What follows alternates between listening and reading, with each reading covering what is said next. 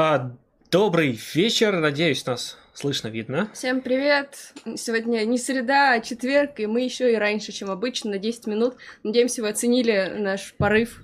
Нашу оригинальность. Сегодня у нас просто был порыв на, на креатив, порыв на что-то новое, чтобы... На, ну, слышим, давно у вас нет чего-то нового, да? Вот мы решили стать немного, немного другими.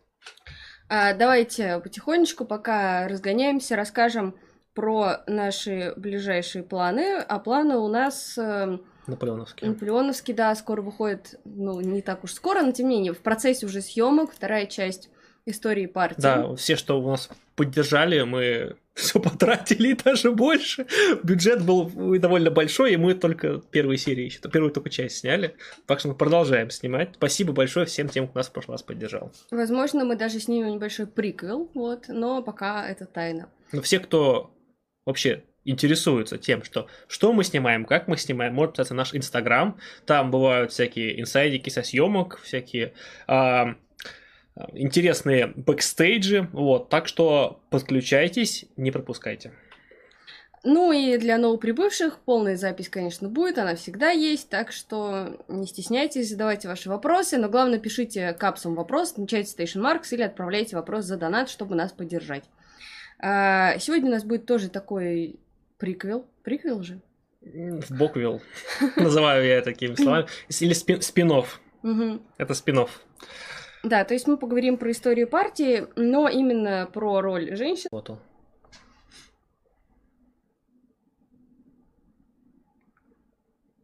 А, вроде вернулись. Да, мы, у нас должно быть снова слышно, видно. Это вообще не, не дело. YouTube, что ты творишь, не, недовольны очень. Возможно, это Ростелеком строит козни. Mm. Хотя у нас не Ростелеком, но все равно козни, козни его такие. Он типа сразу позвонил, типа, сейчас я наладим, видимо, хотел мне сказать, но я не взял трубку, вот так э, бывает. Ну, на каком месте мы закончили? Э, я говорила по поводу газет, да, да, что можно обратиться э, к члену Союза марксистов в вашем городе или же написать в личное сообщение группы, если хотите получить газету или пораздавать. И еще сейчас Федя скинет э, почту Союза марксистов в личку. Или не скину, сейчас я. Значит, я скину. Вот. Пока я ее скидываю. Ну, в общем-то, можно написать туда и э, получить важнейшую информацию вот. У нас есть пресс-служба, напоминаю, для тех, кто вдруг забыл. Вот, она работает. И, в общем-то, туда многие пишут. Если вы напишите нам на адрес пресс-службы, я сейчас пытаюсь найти, найти, потому что обычно это делает Федя. Вот, кидает ссылки, а я просто говорю, какие. Сейчас я пытаюсь это сделать самостоятельно. Э, итак, значит, э, если вы ищете кружок, надо писать не мне в личку, боже упаси, потому что я все равно вряд ли отвечу, потому что там миллион пропущенных, я просто не успеваю. Если хочется найти кружок по первому адресу, если хочется задать вопрос, то, соответственно, по второму адресу. Вот, так что, товарищи, пользуйтесь. Понятно, что черкнуть ВКонтакте проще, но самые, в общем-то, товарищи, целеустремленные дойдут до того, чтобы написать э, сюда. Вот. На всякий случай продублирую несколько раз. В пресс-службе работаю не только я. У нас целый отдел, который этим занимается. Так что, опять же, можно написать, а вам кто-то ответит. Может быть, это буду я, может быть, это буду не я. А, а в пресс-службу пишут, чтобы пообщаться с организацией, так что будет вполне логично. А, итак, ну давайте, может быть, немножечко посмотрим на вопросы, если они есть. И когда вернется Федор, мы начнем нашу сегодняшнюю лекцию. А, вообще она посвящена, как вы видите, усы и юбки женщинам в партии, а, потому что тема на самом деле такая, она вроде как бы идет вместе с историей партии, но на ней мы не делаем сильный акцент, а это, на мой взгляд, важно, потому что очень много всяких инсинуаций, они как раз и идут из того периода, и, в общем-то, нужно с этими мифами разобраться, иначе так и будут все транслировать какую-нибудь полнейшую ахинею, типа вот этого стакана воды, теории стакана воды и так далее. А это нам совершенно не нужно. А, также скоро выйдет э, у нас э, ЗИН на эту тему, ну не только на эту тему, он вообще будет посвящен марксизму, женскому вопросу и так далее. А, для тех, кто вдруг только присоединился, я постоянно толкаю такую телегу, что женский вопрос – это часть рабочего вопроса, соответственно, а, он включен именно в эту повестку, то есть он не должен развиваться параллельно, а он должен идти внутри классовой борьбы, внутри рабочего вопроса. Ну, это такой вот марксистский подход. Соответственно, и рассматривать историю партии женщин там мы будем с марксистских позиций. А, итак.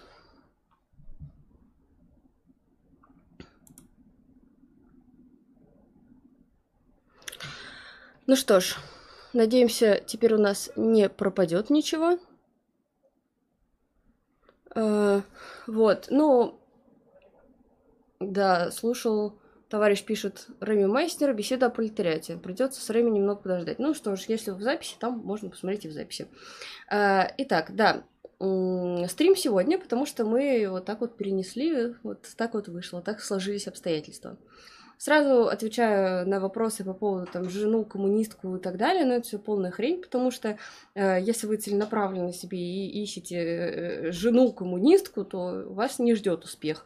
Наоборот, нужно сначала нормально относиться ко всем женщинам вокруг, а, а потом уже они потянутся в коммунистическое движение, и таким образом оно станет куда более здоровым, и уже не придется искать себе вот, значит, исключительно жену а в первую очередь вы будете видеть товарищей. А, итак, а, ну, начнем мы с того, что вообще название, оно имеет немножко отношение к книге. А, многие наверняка ее видели. Вот. В принципе, мы будем говорить, конечно, сегодня не о ней, но украли такую вот немножечко отсылочку, потому что показывает, насколько вообще историки вынуждены популяризировать свои исследования, вкидывая разные желтые заголовочки, потому что иначе никто не прочитает. Вот, давай начнем с презентации. Давай. Нормально так? Видно? Вот, напоминаю, первая часть такая лекционная, потом отвечаем на вопросы. Uh-huh. Вот, задавайте их по ходу, потом на все ответим. Вот, но начинаем, я даже не буду, решила не подписывать презентации этих женщин, потому что э, если вы их не знаете, то, наверное, это странно. Но э, просьба писать, кто это, вот, если вы угадываете первые, вы молодец. Э, в общем-то, здесь все просто, это Надежда Крупская, и сразу обратите внимание на иллюстрацию слева, это она изображена вместе с Лениным, э, и здесь вот они смотрят светлое будущее, вместе стоят, вот, в принципе, такой образ, он характерен для советской э, литературы, для советского вообще Э, художественного мира, на что сама Крупская жаловалась во многом, потому что ее образ сильно идеализировался. И когда уже на старости лет к ней пришел какой-то журналист и спрашивал, э, там, в общем, ну, в итоге он написал там такой материал, и там все э, сводилось к тому, что когда они были в ссылке, э, в первые, в общем-то, сразу после того, как поженились, то они сидели и по ночам там переводили э, зарубежных марксистов, вот, и она была очень удивлена, она такая, ну как так, что же там, не люди, что ли, были, по-вашему, вот.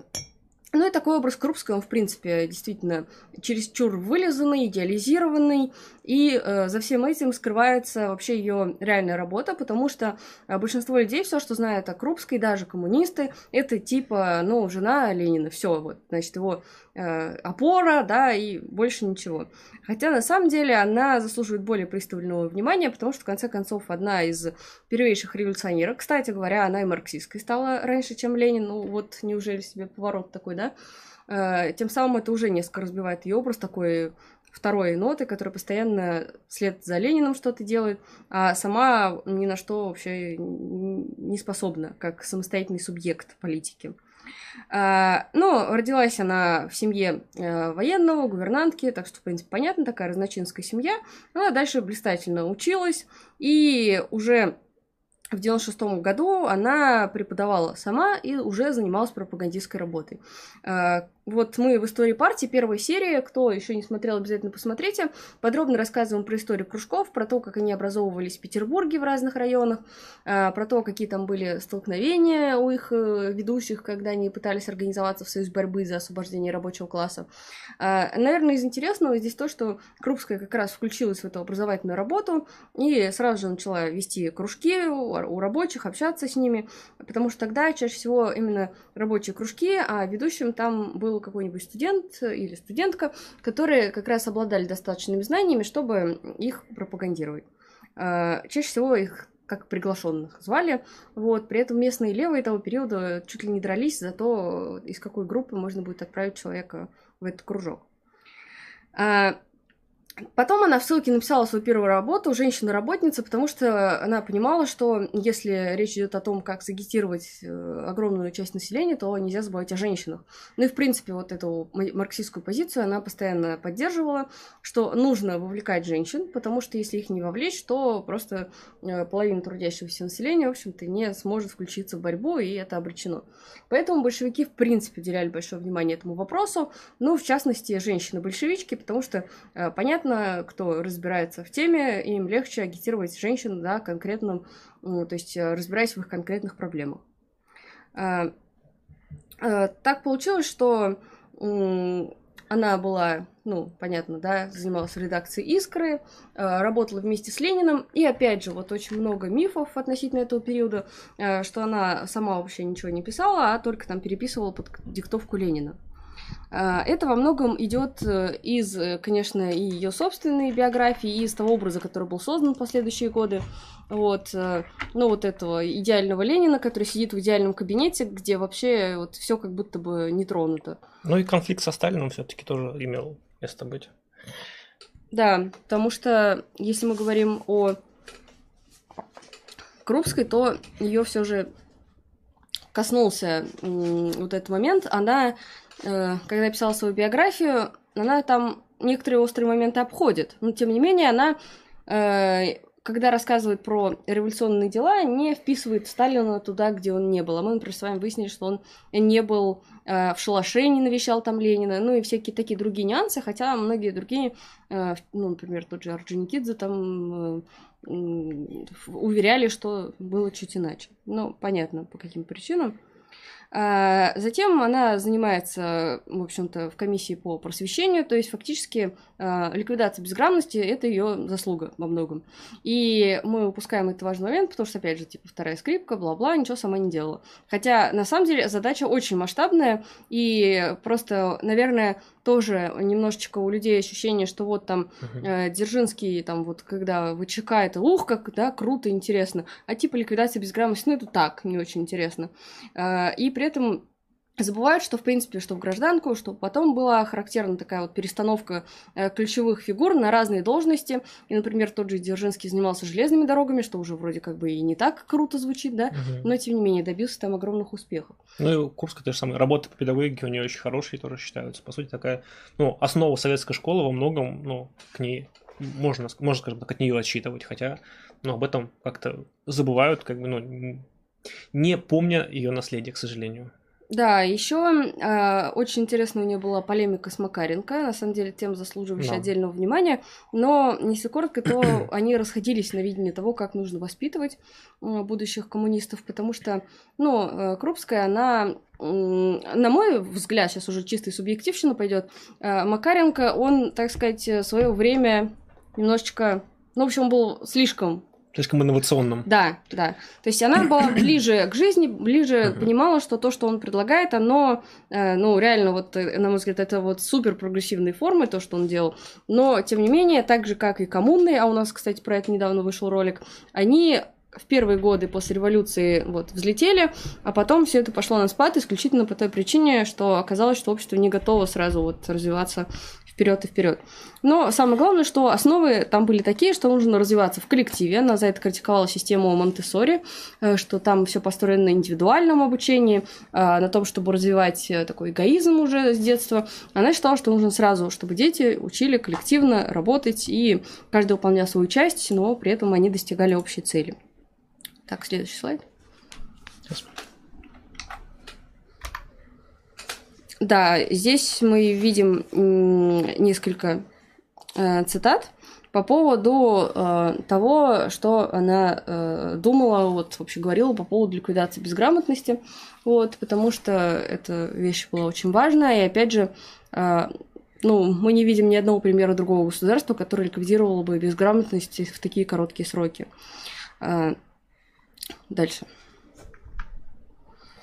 Так, ну, э, наверное, еще пару слов про Надежду Константиновну. Она тут сидит в первом ряду, третья слева, э, потому что она после смерти Ленина была, в общем-то, оставалась и членом ЦК, и в ЦИК, и ЦИК, э, но понятно, что ее, так сказать, политическая карьера уже была несколько изолирована, потому что она э, уже ну, занималась своим делом и более не особо участвовала в каких-то политических процессах. Пыталась.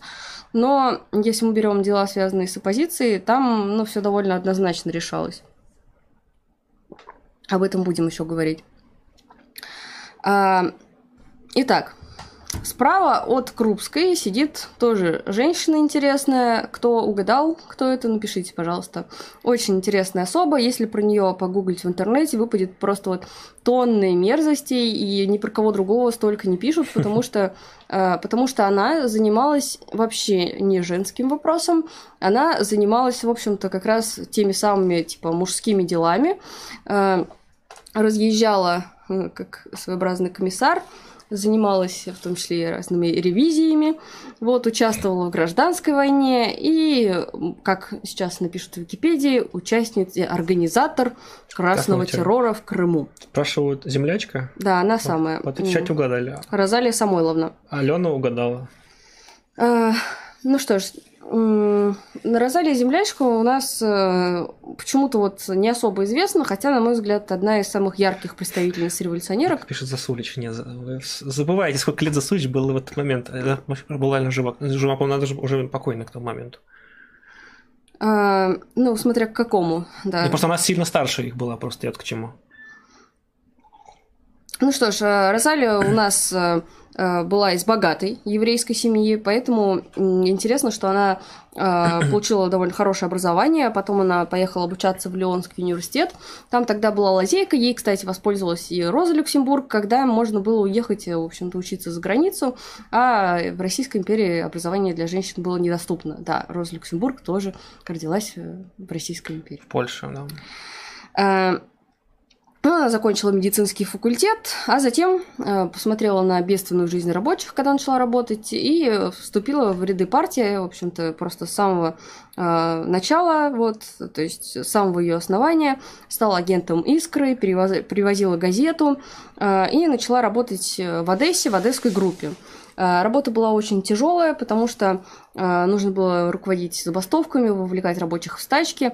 Если вы, опять же, посмотрите наш первый ролик про историю партии, там четко описывается, что сначала Союз борьбы за освобождение там, и РСДРП первого разлива пытались э, просто уже в готовые забастовки заходить, там вести агитацию, а потом уже потихоньку сами становились и их организаторами.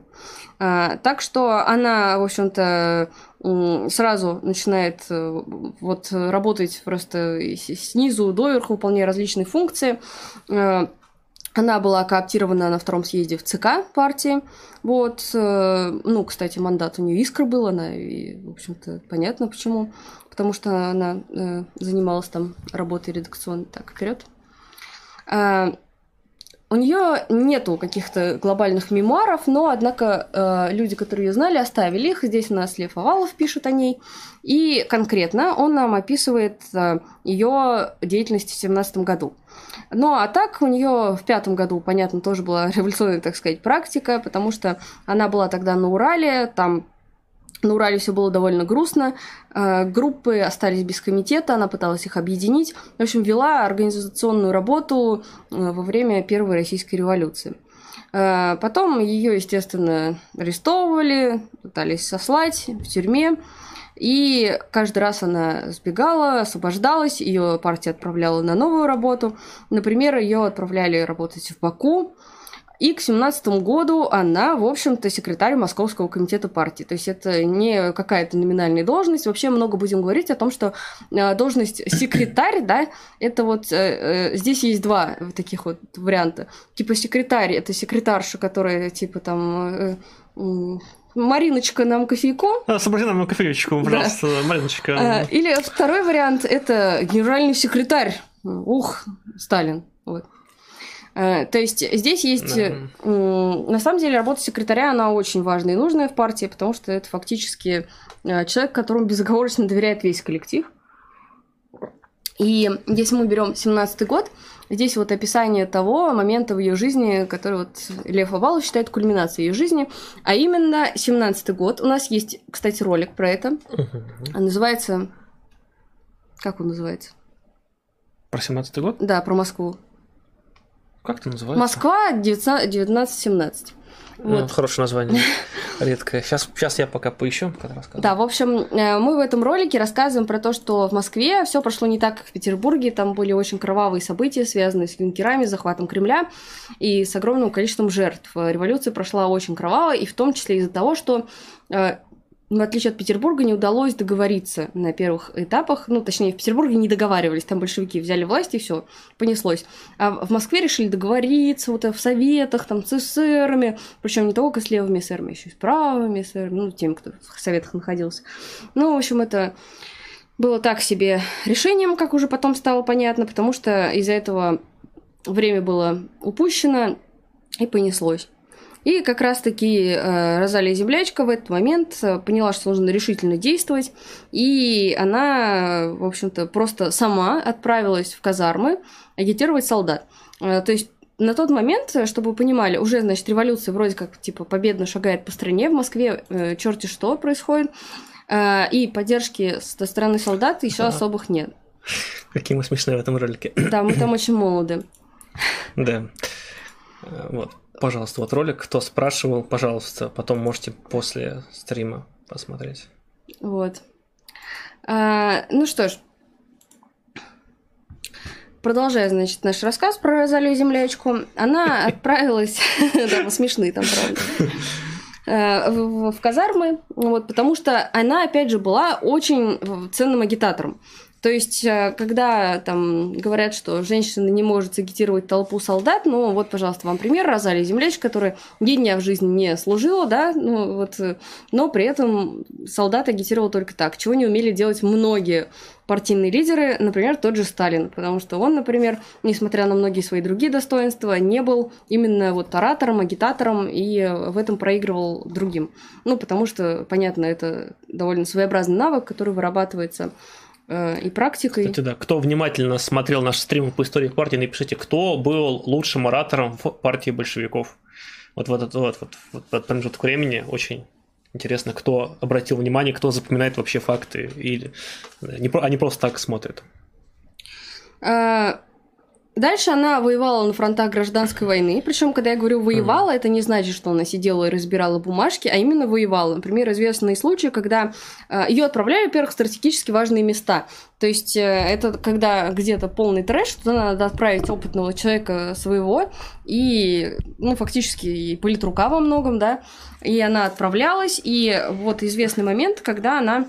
Э, следующий слайд.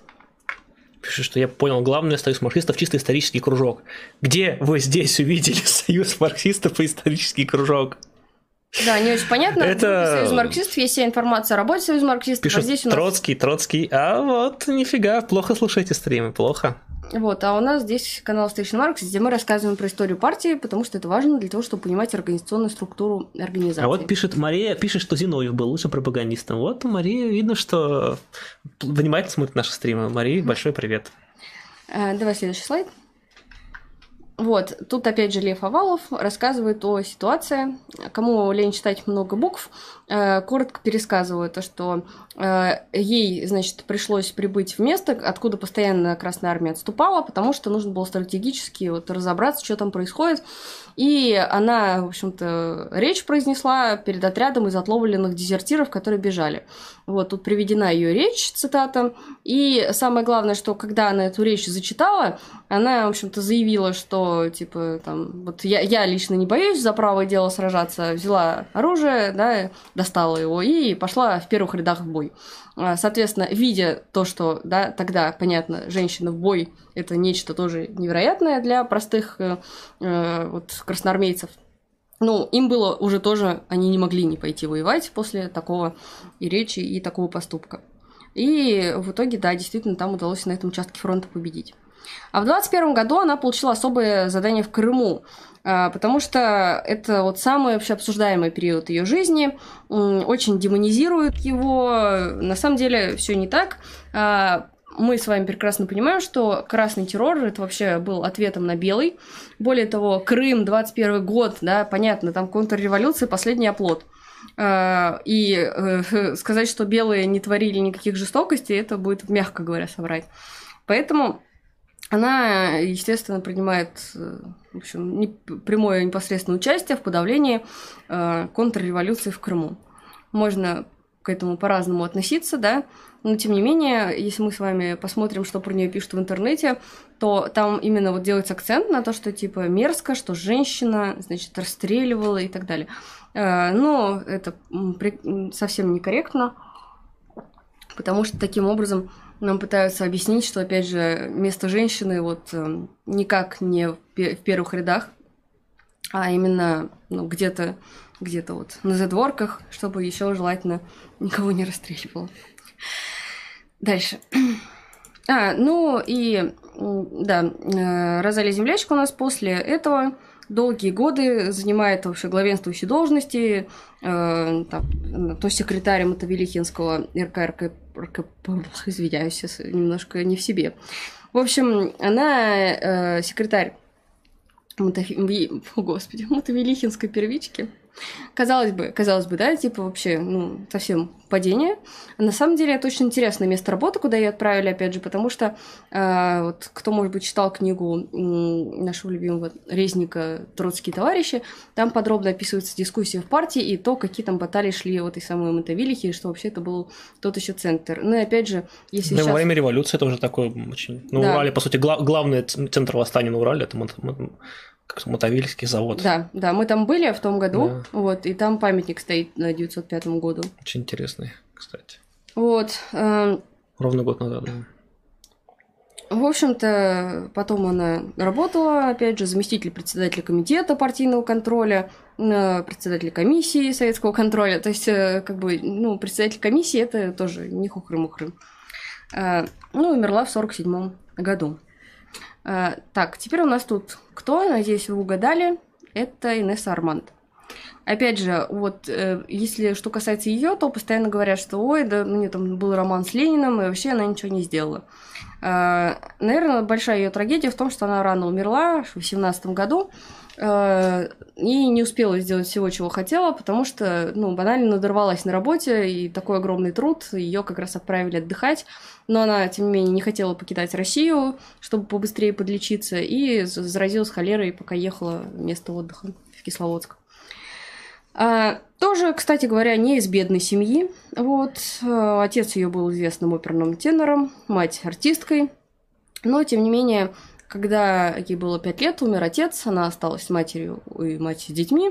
И, в общем-то, жизнь стала не такой роскошной, и уже у Инессы на тот момент Элизабет возникло понимание того, как устроена жизнь, и что женщинам в ней очень-очень тяжело. А, она выходит замуж, тоже очень много вот этих мусолят ее личную жизнь, потому что мы с вами в конце вот этой лекционной части об этом поговорим, почему так происходит. В общем-то, она выходит замуж, рожает детей, а потом она понимает, что социал-демократия, РСДРП, уходит в политическую работу и э, живет с младшим братом своего мужа, который ее идеологически поддерживает, в отличие от мужа. И э, они ведут совместную работу, потом он, к сожалению, умирает, и она э, просто с головой уходит в нелегальную работу.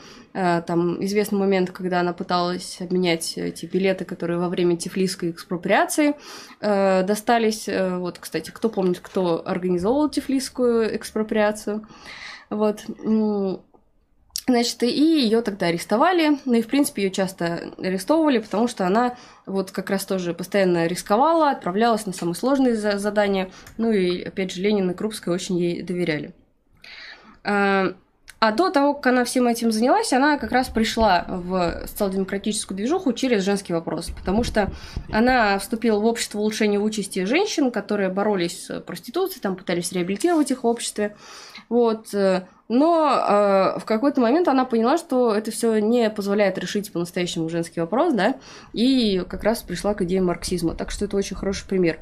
И э, вот она как раз занималась женской повесткой, потому что понимала и через свою жизнь, что через него можно привлечь огромное количество женщин.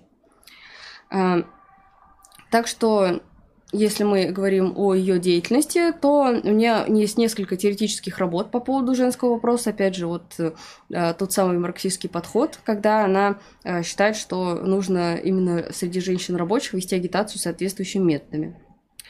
Э, брошюра о женском вопросе, где она пропагандирует как раз свободу от брака, но в плане того, что женщина не должна зависеть материально от прихоти мужа, который ее еще Э, может к ней плохо относиться. Тут вот. варианты уже кидают. А, то, что Красин, Камо, Сталин. Камо, Джос. да, он участвовал. Да. Камо. Сталин. Вот. По поводу Сталина, да. Считается, что именно Сталин э, занимался организацией. От чего потом открещивался, потому что большевики, как мы с вами знаем, были за экспроприации. Ну, потом они были типа против, но на самом деле... На самом деле за.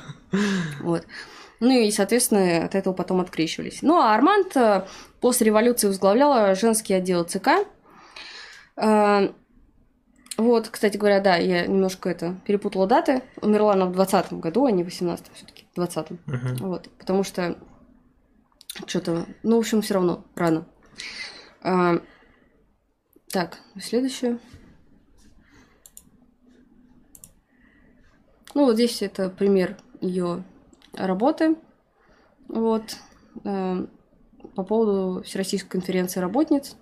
Ну, в общем, здесь прекрасно видно, что она считает одной из задач социалистического строительства – это избавить женщину от двойной эксплуатации. Дальше.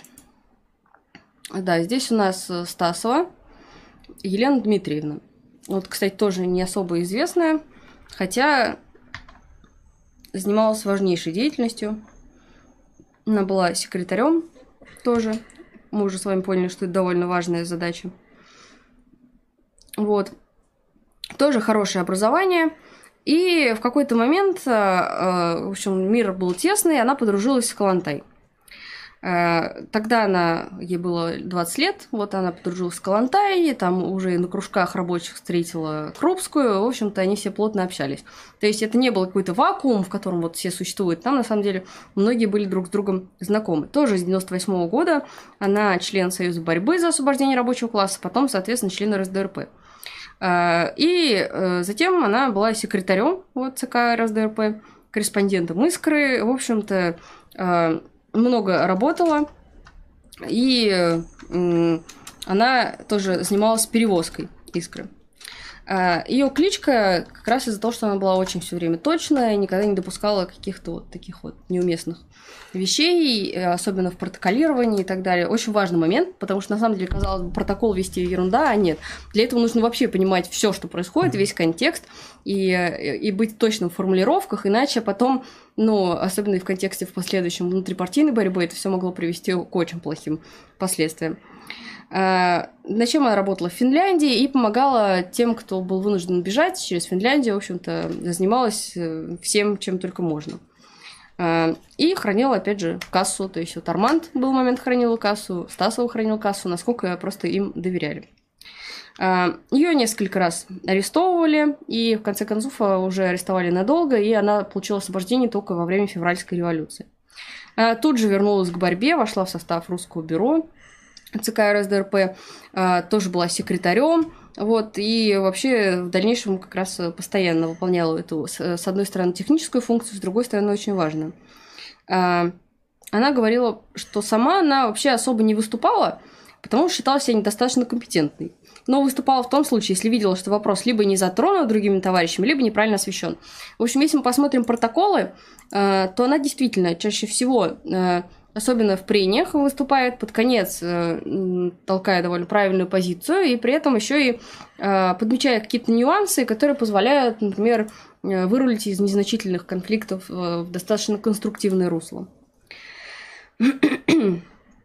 А, после 20 года она занималась народами Востока, в общем-то, членом Кавказского бюро ЦК была. В общем, на очень ответственных должностях, и снова ей переводится одной должности на другую. Например, э, в 21 году она уже в аппарате Компартии Германии, в Коминтерне работает. Вот, секретарем Оргбюро, кстати, тогда был Вильгельм Пик, если вам это о чем-нибудь говорит, очень известный деятель. Вот.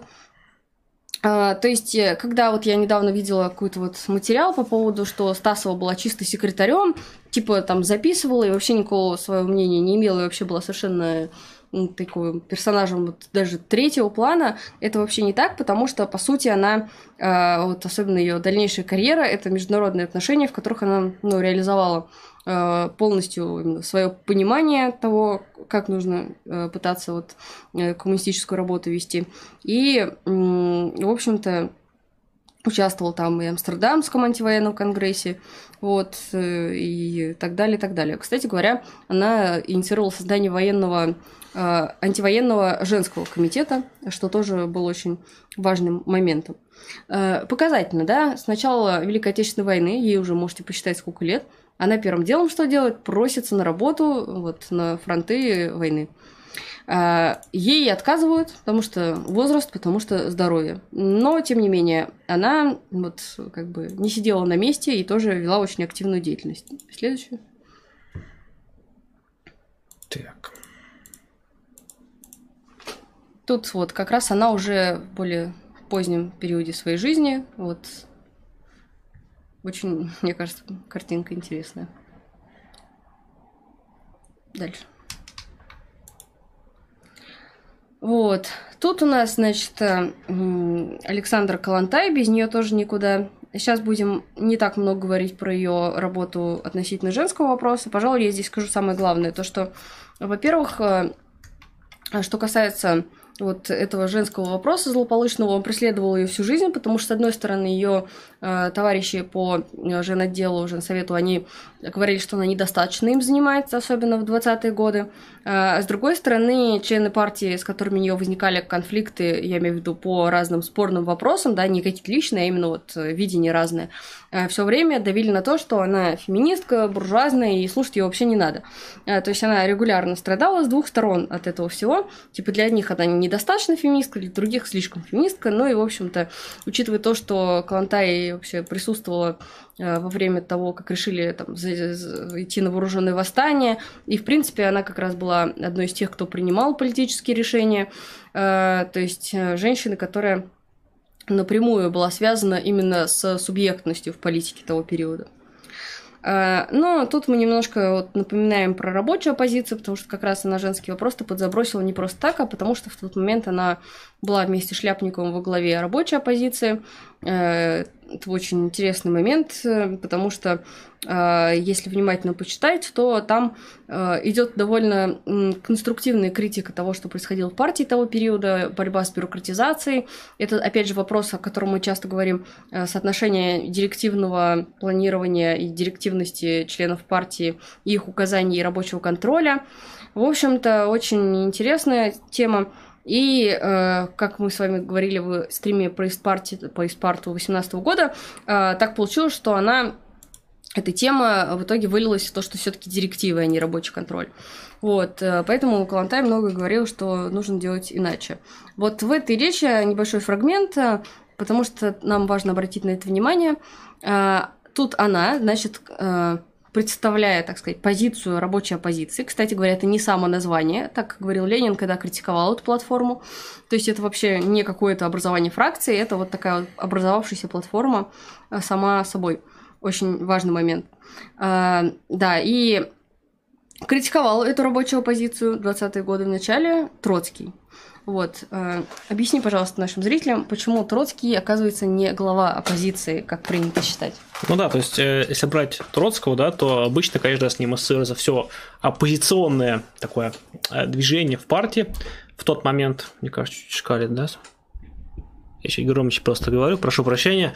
Вот. Но на самом деле с Троцким, скорее, правильно цитировать так называемую левую оппозицию, в которой, часть которой была и там и рабочая оппозиция, и децисты, и, ну, назовем их троцкисты и так далее. То есть это было такое, ну, более все-таки собирательное название, при том, что они друг от друга могли по взглядам отличаться, друг друга критиковать. То есть нельзя сказать, что это было вот, ну, некое единое и абсолютно монолитное объединение. А другое дело, что сейчас скорее, ну, от, наверное, от ну, нежелания разбираться, наверное, всех стараются, ну, мазать одной краской, что там, не знаю, там какой-нибудь Шляпников и тоже троцкист, например, да, хотя взгляды на месте всего, ну, довольно, опять же, ну, сильно отличались, и, ну, опять же, их объединяло только вот противостояние генеральной линии тогда. И больше, по сути, ну, ну, некоторые, наверное, совокупность взглядов, но все равно они довольно сильно между собой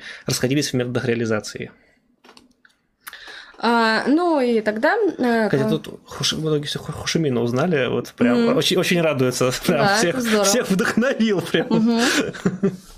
Я вот поэтому эту фотографию поставила, думаю, кто угадает. А, ну и а, Значит, тогда Калантай объединялась со Шляпниковым. Давай следующий слайд. Не, не то. Вот в этой цитате она поясняет, что такое рабочая оппозиция. Вот, можете почитать. Но если коротко, то вот я описала некие противоречия, которые там всплыли. Я не могу сказать, что у них был четкий план того, что надо делать, потому что если мы почитаем то, что высказывали там Шляпникову и Калантай, то э, довольно смутно вот это вот все. То есть это не, не, не просто мы фракцию, и вот принимайте наши mm-hmm. требования. Э, там скорее поднимали вот эти важные вопросы, но тем не менее, они, конечно, шли в разрез с курсом ЦК. Дальше. А вот здесь, в Норвегии, как раз-таки Калантай и Шляпников. Давай дальше. А, ну вот, пока, значит, мы поговорили немножко о наиболее известных женщинах, хотя, конечно, их было куда больше, но э, хотелось бы вот э, наш, это потому что у нас первая такая ликбезная, наиболее известная женщина, вот, ну и э, поговорим мы тоже о том, э, вообще как так получилось, что э, женщины в, в политике, да, что о них пишут, э, почему их образ дискредитируется и как так вообще происходит. Сейчас, а, секунду, я найду мой документ. Давай, давай. Спрашивают, пока Мария, вы пойдете на баррикады? А где просто баррикада, мне интересно просто, куда... Я куда сегодня с утра куда, споткнулся. Куда просто идти вопрос всегда, то есть как бы выйти на баррикаду, типа, давайте пойдем, а куда идти-то? То есть где, где вы построили баррикаду, куда идти? То есть вопрос у меня такой. Да. Ну так вот. Значит, э, очень характерно то, что, в принципе, если мы берем женщин в политике и смотрим э, то, как они реализовывались, и то, как их критиковали тогда, сейчас и так далее, мы все время видим одни и те же примеры. Э, в частности, постоянно используется такой аргумент, что, значит, э, вот она лезет в политику, потому что несчастлива в личной жизни. Вот. Таким образом создается образ э, некий, особенно если это феминистка или борется за женские права, э, сразу обесценивается, да, что это просто типа несчастная в личной жизни женщина и так далее. Вот э, здесь можно сразу провести аргумент, что никто не пытается дискредитировать мужчину, говоря о том, что, ну, он типа холостяк, ну, типа, ну да, и чего, ну, и что такого. Вот. А еще он лысый, ну, лысый, ладно, ну, в общем-то, это не влияет именно в политике на образ человека. А, к женщинам, к сожалению, так постоянно пытаются дискредитировать, начиная от какой-нибудь несчастной Ангелы Меркель, заканчивая, к сожалению, нашими своими любимыми революционерками.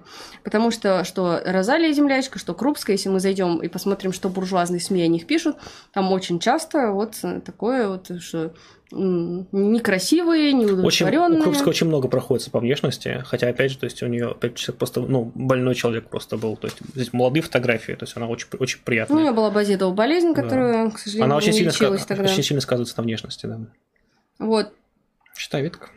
А, также а, постоянно пытаются вот говорить, что значит, пытаются добиться не равенства, а увести от классовой борьбы. Как я уже говорила, постоянно Калантай этим попрекали. Э, хотя, наверное, трудно сказать, что Калантай сделала ну, вот, меньше для революции, чем кто бы другой, да, все странно это измерять, но, тем не менее, довольно заслуженная революционерка. А, и если мы берем, опять же, ту же Крупскую, то там, например, часто пропагандируется тема несамостоятельности в принятии решений и то, что она вот максимум на задворках. С Калантай так сложнее делать, потому что никакого мужчины там и нету, да, но тогда начинают наоборот – значит, пытаться буржуазные СМИ всячески э, позорить Дебенко, с которым у нее был роман, и говорить, что вот, ну, вот она и старше его на 20 лет, но это уже ни в какие каноны не укладывается. Еще и, значит, вот он ее подкаблучник, и вот постоянно вот муссируется эта тема, что вот как она ему сказала, так он и делал. Э, поэтому это, конечно, все крайне вот такие вот аргументация, которая, ну, крайне омерзительная, если уж честно. Вот. Ну, ну, что такое аргумент к личности, он скорее потому что начинает идти, то есть каким-то качеством, не относящимся именно к взглядам оппонента. А, именно характерно и вот браться за то, что именно эта женщина за женский вопрос выступала, но при этом, например, не уделяла внимания своим детям или вообще не имела детей. Причем критикуют и за то, и за то. Крупскую, значит, постоянно льют по-моему, что у нее не было детей. Э, хотя на самом деле была большая трагедия в ее жизни из-за, в общем-то, причин здоровья. Ну и, в принципе, довольно странно осуждать революционерок, которые все свое здоровье угробили в ссылках, которые им организовала великолепная царская охранка, э, в том, что у них были проблемы, в общем-то, по гинекологической части. Это тоже довольно-таки такие вот мерзкие вбросы. А, что касается, например, Арманд или Калантай, то там наоборот начинается вот а, там на своих детей забила, занималась политикой и дискредитируется в этом. Хотя, опять же, много видим критики Сталина, но э, на самом деле не так много критики, построенной на том, что э, вот он там мало занимался детьми своими, да, то есть это довольно тоже вот ну, именно да. к тому, из, чтобы... Из плена не, сын-то не, не захотел. Свести, ну, к свести, в общем-то, женщину к тому, что она должна заниматься там домашним и вот не лезть куда, в общем-то, не надо. А, вот. Я тут, вот что я искала. Тут подборка. Угу. А, значит, по поводу Крупской. Вот. Очень, вот просто есть. И это первые ссылки в Гугле, реально, в Яндексе. Плохо готовила, прощала измены, мягкохарактерная. Вот, например, некто Станислав Садальский пишет. Мать у нее, кстати, была красавица и хозяйка превосходной, в отличие от дочери. Ну вот это к чему вообще? То есть, ну зачем вообще такой бред? Вот. Ну, дальше подробно описывается, как Крупская искала квартиру, чтобы отпустить Ильича с Инесс и Арманд, вот, и устроить им совместную жизнь. Ну, вот таких статей реально огромное количество. Причем мне реально вот зацепила статья, где ее критикуют за то, что она была плохой хозяйкой. Это вообще нечто, конечно. А, на самом деле, это из ее мемуаров. А, когда они в первой ссылке были с Лениным, то готовила их ее мать, действительно. Ну, типа, а что такого? Вот. А, и вот мы тоже проводили эксперимент, выкладывали фотографию Надежды Крупской, и спустя пять минут комментарии появляются, ну, если в молодую фотографию, крайне такого сексуализированного характера. Ну, кстати говоря, то же самое происходит, если выложить фотографию молодого Сталина. Это да. А, по поводу Калантай. Значит, ее мифологизируют тем, что она э, вела распутный образ жизни, теория стакана воды. А, то есть э, здесь идет проекция, что вот она, значит, не с одним мужем, да, и все, и вот тем самым вообще нужно дискредитировать все, что она говорила и делала. К сожалению, очень популярный подход и по сей день работающий, особенно с этой злосчастной теорией стакана воды, подробно разбираем в нашем ролике про коммуны, но в целом понятно, что это бред и дичь, и, и стыдно просто верить в такое спустя уж сто лет. Эм, также вот пара примеров эм, по поводу женщин, которые занимались тоже, были леворадикальными такими. Вот э, по поводу, например, помните, у нас был стрим Параф, я тогда выписала, меня зацепило. Э, по поводу Гудрун Энслин. Как и любая женщина, она после ареста своего любовника отправилась в магазин, чтобы забыться в шопинге. Вот. Ну, на самом деле, естественно, они отправились в магазин, чтобы купить еды и там чего нужно, вот, но тем не менее, вот так вот пишут биографы. А, также, понятно, вот эти образы, их пытаются дискредитировать именно через коммунистические идеи, приписывая а, вот различные кровавые события, да, и тем самым, типа, вот кровавый Сталин это еще ужасно, конечно, а вот Розали Землячка кровавая, это прям совсем отвратительно. А, ну вот главное, что мы должны понять, что если убрать все эти буржуазные мифы, ну, нам их не нужно транслировать, э, потому что когда коммунисты такую дичь кидают, вообще стыд, позор, это не коммунисты, это так. А, и в этот период, который мы описываем, сформировался образ именно женщины-товарища, то есть в первую очередь э, левой такой активистки, которая занимается политикой, активно лезет во все сферы, при этом пытается пропагандировать равенство и вообще там занимается наравне с мужчинами политической деятельностью. Большевики активно эту повестку проводили в жизнь, и я даже видела в книге, которую вот типа мы украли название, а, там, например, критикуется то, что большевики женщинам сделали три смены. Значит, работа, вторая смена кухня, там дети, и третья смена политической жизни. Хотя, на самом деле, политическая жизнь, она, как известно, освобождает. А, так что вот. Но в последующем женский вопрос, он уходит на второй план, потому что э, в 1934 году э, все женские секции убирают. Э, считали, что, ну, типа, женский вопрос решен. На самом деле, конечно, это не так, потому что женский вопрос не решается подписью кого бы то ни было. Это так, так же, как национальный вопрос, его нельзя просто взять и решить. Так же, как диктатуру пролетариата нельзя убрать из Конституции росчерком пера. Да, то есть это длительный процесс. Э, на тот момент они действительно уже не могли играть такую роль, которую играли. Это было во многом связано и с бюрократизацией, с процессами внутри партии, потому что внутри партии шла борьба. Как мы знаем, наиболее деятельные женщины, они были в этой внутрипартийной борьбе замешаны. Многие оказались на той или иной стороне. Калантай очень повезло, что, будучи одной из лидеров оппозиции, она потом, в общем-то, успешную карьеру делала, правда, за границей. Но тут, конечно, сказались во многом и ну, и то, что она вовремя совершила самокритику, тогда это было в партии в 20-е годы важно. То есть тот же Бухарин, когда его, ну, в общем, тогда правая оппозиция э, все пошла под откос. Он тогда, чтобы реабилитироваться в партии, уже в начале 30-х, э, тоже вот выступил с жесткой самокритикой, но тогда это уже не сработало, уже времена были другие. Ну и, в принципе, на самом деле, вот то, что нам стоит перенять точно, это что, когда проштрафившийся товарищ выступает самокритикой, это очень здорово. И почему бы и не дать ему шанс, если он реально там все это описал и может э, в дальнейшем исправить свои ошибки. А, но, значит, процесс, что касается женщин, то он начинает меняться, потому что если в 20-е годы это, ну, понятно, там, начало века, там, до революции именно в революционной среде, 20-е это уже в новом государстве, это образ женщины такой вот политической активистки, которая политика вперед даже это сказывается и на внешнем виде, э, стали меньше краситься, носить более простые прически, ну, знаете, тоже образ там женщина в, в кожанке, вот это вот, да, там тоже, вот это все тогда было популярно. А в 30-е вот все уже становится чуть иначе. Об этом мы подробнее поговорим в следующие разы. А, и в истории партии много будем об этом говорить, почему в 30-е происходит этот перелом. Вот, многие называют его реакцией, другие революцией сверху. Посмотрим, какая из этих позиций ближе к жизни. Но что касается женщин, там все очевидно. На первый план э, выходят, во-первых, жены, либо большевиков э, старой гвардии тогда еще, если период до 1937 года, если период после, то э, жены ну, наиболее доверенных соратников Сталина. Вот, которые потом, кстати говоря, не все хорошо кончат. Но Самое главное, что меняется именно сама специфика, то есть э, вперед уже выступают не конкретные деятельницы, а именно жены. Они, кстати, тоже не сидят сложа руки, они реально много чего делают, но это уже не совсем та работа, которой занимались, например, та же землячка или Калантай в свое время. А, очень характерно это и интересно. Вот советую, кто не смотрел, посмотреть интервью а, жены последней Бухарина вот, э, там довольно интересно описывает тоже позицию женщины. Хотя, конечно, все ее слова надо делить на два, и она своего мужа просто обожествляет. Ну, она была очень молодой. Очень молодой тогда. Тоже надо понимать. Да. Ну, а вообще, что касается этой книги про усы и юбки, книжка интересная.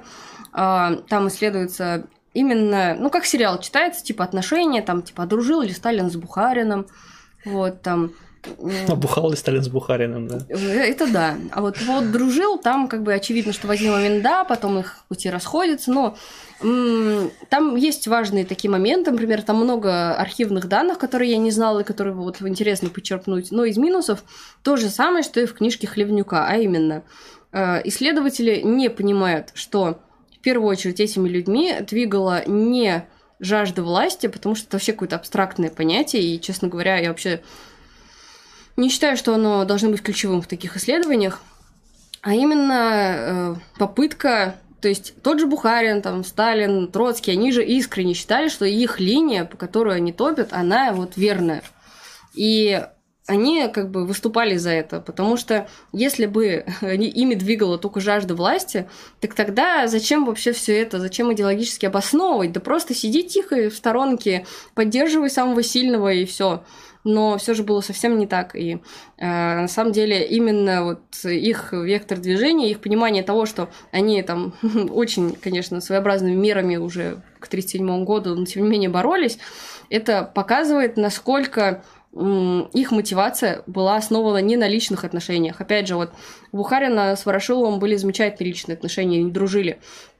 И в письмах там видно, что они, вот когда у Бухарина дело уже идет к тому, что все его жизнь кончается, потому что он уже все, вот, ну, проиграл в внутрипартийной борьбе, то он, ну, как бы видно, что это приписка с другом, но друг как бы идеологически против него, и это, с одной стороны, и как бы личная трагедия, но для большевиков личная трагедия, она всегда вторична, потому что э, важнее общественная. То есть нету такого, что даже самым своим лучшим другом, если вы идеологически расходитесь, ты считаешь, что он двигает не туда, ты будешь ради этого идти на какие-то поблажки.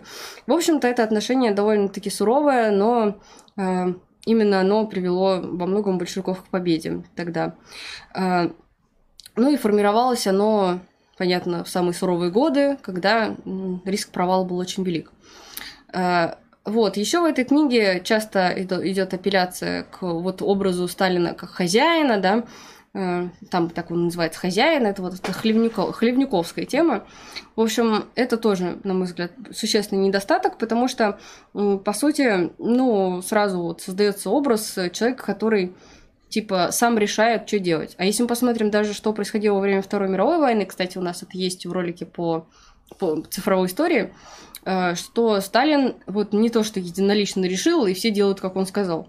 Там как бы во многом военачальники ну, действовали по своему усмотрению, потому что он не, не мог решить не на месте там какие-то моменты.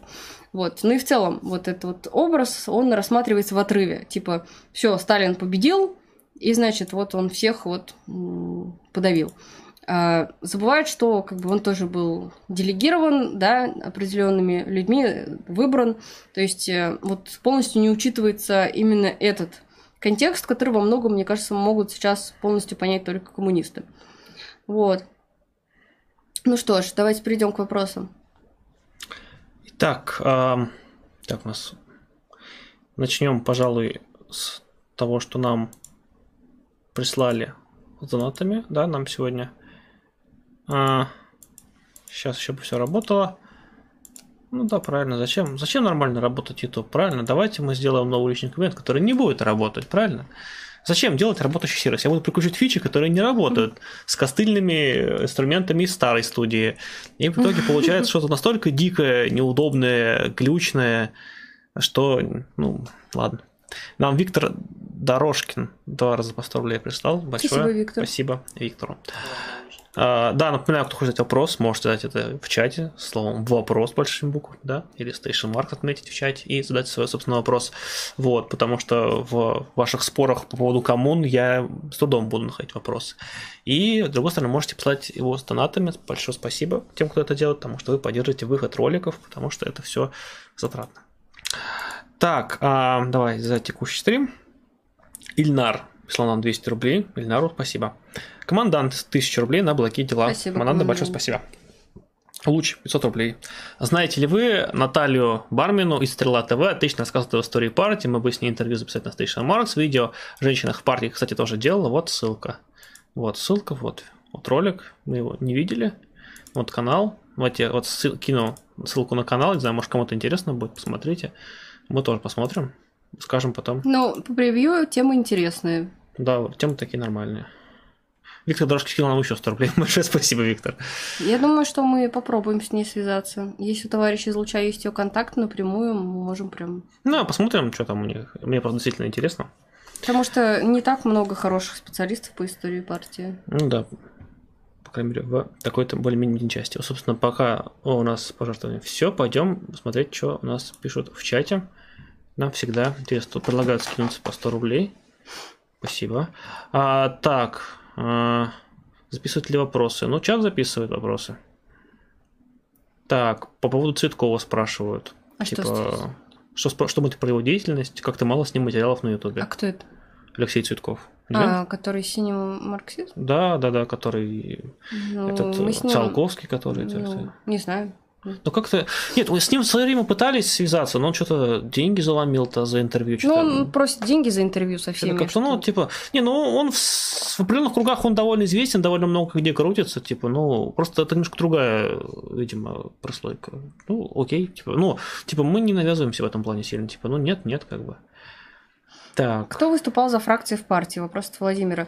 Но когда мы подойдем вплотную, а мы уже почти подошли к десятому съезду партии, мы там сделаем расклад, кто был за что. Потому что так у палка нас глаз, вентилятор Брикмана, спасибо. Вот, потому что, ну, те, кто был за фракции, например, э, во время голосования конкретного, да, не обязательно их поддерживали реально, то есть там всё сложно. Да. Так, а, после сегодняшнего стрима плюс один к интеллекту. Ну вот, смотрите и бафайте свои характеристики.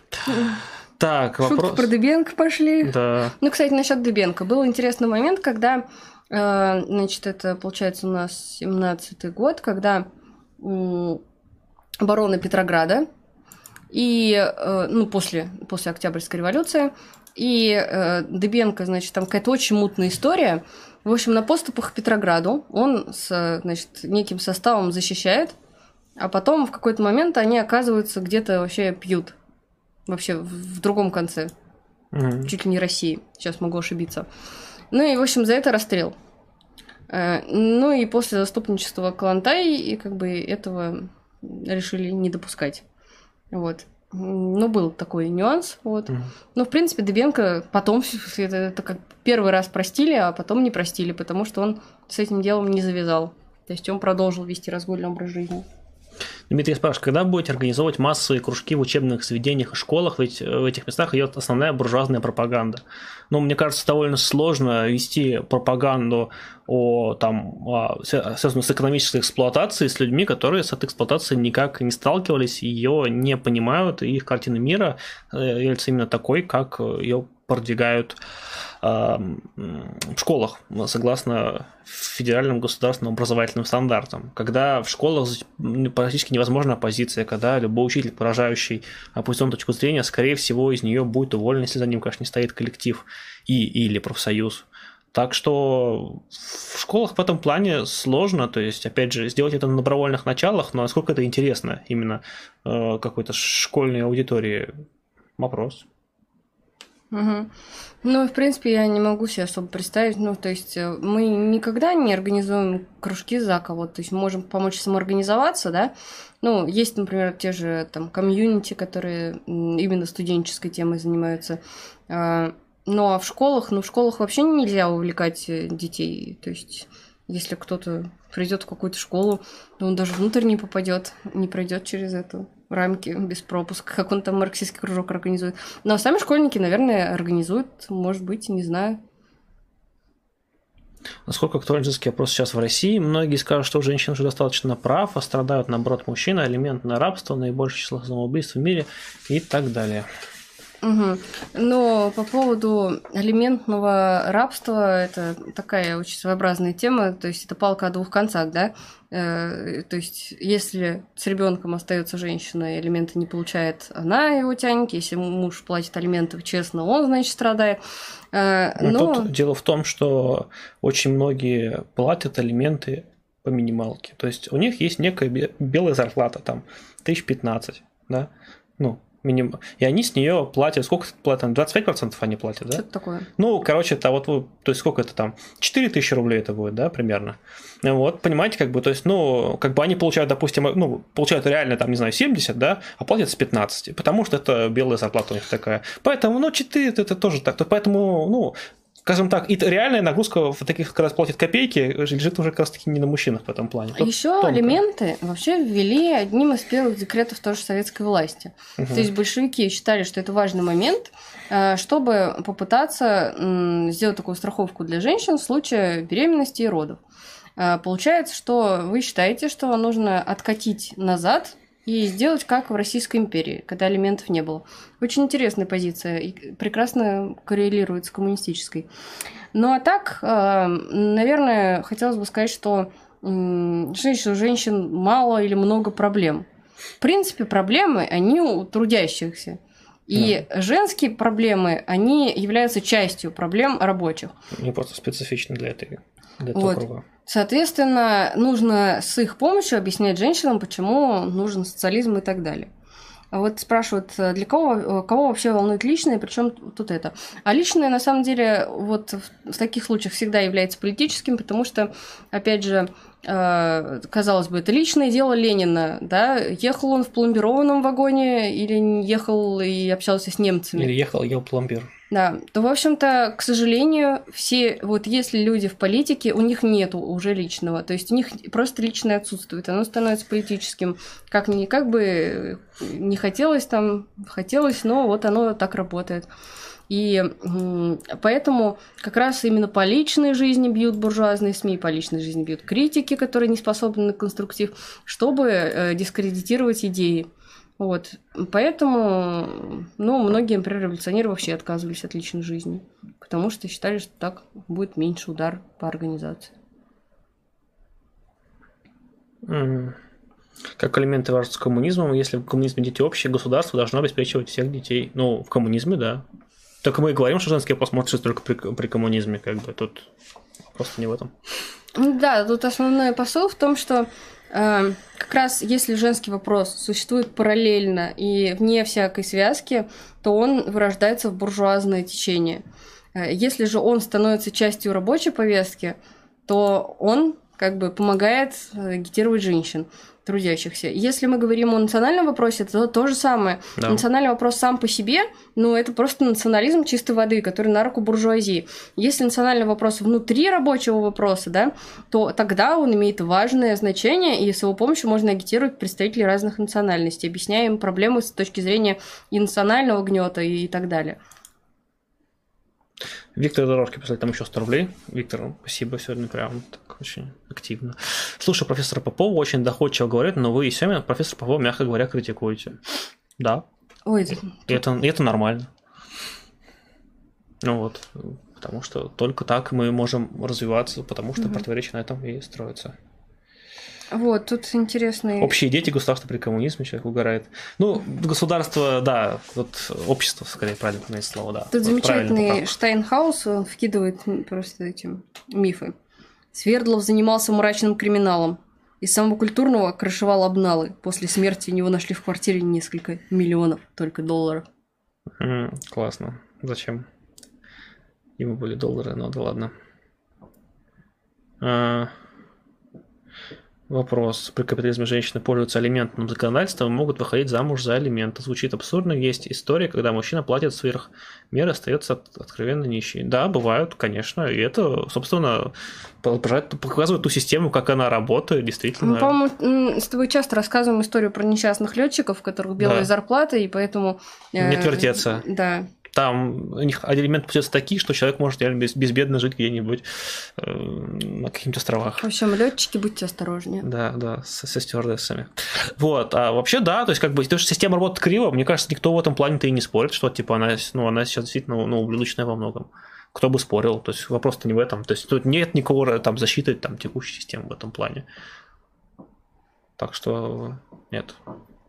Дети общие, да, но они общие, как бы, то есть, мне кажется, странно, типа, то есть, действительно, они, конечно, рождаются там конкретными людьми, вот, но потом, да, их по факту воспитывает общество, то есть, э, они живут в этом обществе, они в нем общаются, развиваются, то есть, это там с одной стороны, система образования, это там двор, там какая-то компания и так далее, да, вот коллектив. Тут, например, Жемчужинка пишет э, довольно странную вещь, что сдайте своих детей в детдом, будет их государство воспитывать. Э, речь идет не о том, чтобы сейчас детей отдать в детдом, Конечно. а о том, что с изменением общественно-экономической формации, переходом к социализму, все общество будет заниматься воспитанием детей. Мгм. Яркий пример, когда, например, в маленьких провинциальных городах не делят детей на чужих или своих. Всех кому-то забежали домой, всех накормили, да.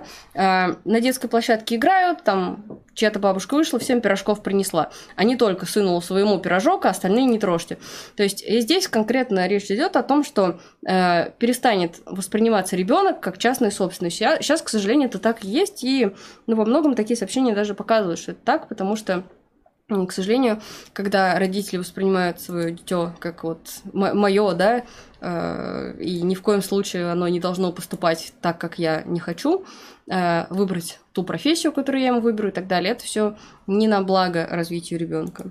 А в плане детдомов, вот у Константина Семина в гостях был Николай Губенко, я думаю, многим из вас известный, вот, и он как раз-таки воспитанник э, советского детского дома послевоенного. Вот, очень интересны его воспоминания, то, как он про это рассказывает. Вот, очень рекомендую, кто вдруг не смотрел, посмотрите. Просто детдом, кстати, тоже детдому очень и очень большая рознь на самом деле. Это тоже стоит все-таки учитывать. Вот, потому что Макаренко тоже детдом, по сути, был, но как он был построен, да, и сравните, допустим, с тем, что сейчас в них, это сильно другое, совсем другое. И Катюгубенко был другое, и так далее. То есть это просто общее название с некоторым все-таки стереотипом, надо это понимать все-таки. Ты знаешь, а Штайнхаус, походу, не угорает. Про что? Если вы не верите про Свердлова, почитайте опись имущества при аресте и Ягоды, Ягоды, простите. Там можно было бы открыть целый универмаг. И тут еще какой-то был восхитительный миф. Я, пожалуй, эм, даже вот найду еще прям жжет товарищ. О, Раиса Максимовна орала и била мужа прямо при свидетелях. Была старше мужа на 5 лет. Классно. Ми- миф и огонь. Попробуйте бесплатный вопрос, что не так с профессором. Ну, не так немножко, ну, можно и так задавать. Действительно, почему, собственно, нет. Проблема, в общем-то, в том, что Михаил Васильевич, на наш взгляд, неверно оценивает пролетариат в России, неверно оценивает положение России в мире, соответственно, неверно оценивает внешнюю политику России. Соответственно, из, этим, из этих неверных оценок исходит э, неверная опора на класс, не совсем, он неправильно понимает класс, на который опирается, и неправильно понимает тактику, которую мы можем применять. И все остальные его ошибки – это лишь следствие. То есть, когда там в охранительстве и так далее, это на самом деле просто, скажем так, выводы, которые делаются из неправильных предпосылок. Вот мы критикуем в первую очередь за них, а все остальное это лишь их проявление. Вот если очень коротко. Вопрос. Аким, еще 200 рублей, привет. Спасибо, привет, Аким. Аким. Привет, как, как дела, как сам? А, как думаете, а может ли коммуна установить детей из детдомов? А, в принципе, сейчас, мне кажется, при капитализме вряд ли, потому что это будет, ну, по большей части сейчас коммуны строятся вокруг кооперативов, соответственно, ну, вряд ли это будет полноценное воспитание. А, Если коммуна, как кто смотрел наш стрим, безгосударственная форма, которая идеальна, да, но там уже и детдомов не будет. Вот по поводу того, что практика детских домов устарела, ребенку нужна семья, приемная или родная, это будет лучше, чем детский дом. Э, Здесь же речь не идет о том, что мы пропаг- где мы пропагандируем сдать всех детей в детский дом. Я вот хоть убей, не понимаю. Да нет. И, и, ну, скажем так, бывают ситуации, когда ну, действительно государству приходится брать опеку над ними в тех или иных условиях, когда нахождение в семье хуже. Да, ну такое бывает. Там, э, когда там родители как являются например, социально опасными элементами, например, да, то есть, или они, например, там, сумасшедшие, или еще что-то, когда они являются опасными, то есть нахождение семьи опасно для ребенка, в таких случаях однозначно, когда они остаются без опеки, там нет родственников, там все умерли, там, не знаю, погибли в авиакатастрофе, я не знаю, и так далее. Ну, приходится брать их на некие такие вот такие вот учреждения. Вы же их правильно организовывать, вот, потом их выводят что Ну, вот какие-нибудь суворовские училища, они же по факту мало чем отличаются. А вот я хочу пример привести, как в США это работает, потому что там как раз-таки чаще всего тут же отдают приемную семью. И как эта система, где вот э, как бы там не детский дом, а сразу в семью, приемную, uh-huh. замечательно работает при капитализме. Дело в том, что с детей положены выплаты. И поэтому ребенка, которого из семьи забирают и на следующей же неделе отдают другую семью, чаще всего это семья, где еще 10 таких же, где внимание не уделяется, и, значит, вот эти приемные родители, они стригут денежку. И это просто вот от и до, начиная от от того, что в массовой культуре это пропагандируется. Ну, вспомним, не знаю, серию Саус Парка, где там их э, вот этих мексиканских детишек э, усыновляли, да, и вот во что это выливалось. Или когда там Картман сдавал своих друзей. В общем, ну, это реально проблема, когда это и стресс для ребенка, и то, что люди за это получают деньги, и это выливается черти во что. То есть при капитализме такая система, она обречена на такое существование. То есть что в детском доме плохо, что приемной семье тоже будет не очень, как повезет. Потому что от этого нельзя застраховаться при существующем да. строе. Вот, потом, периодически дома можно построить по-разному. Можно построить там систему там, с угнетением, издевательством, э, драками за еду там, и так далее, с воровством, а можно построить как действительно вот некую, ну, действительно вот как семью, как коммуну, где люди друг друга именно поддерживают на вполне здоровых принципах. Это вполне реально. И опять же, когда мы говорим о детдомах, надо конкретизировать, поэтому, потому что у всех э, очень разное представление о том, что такое детдом. И, скажем так, то, как он выглядит сейчас, это, ну, врагу не пожелаешь, конечно же. Рори нас спрашивает, 100 рублей, спасибо. Навального отравили, кто, поделитесь вашим мнением, может Белка, как считают братья Бадыровы? Кто такой Белка?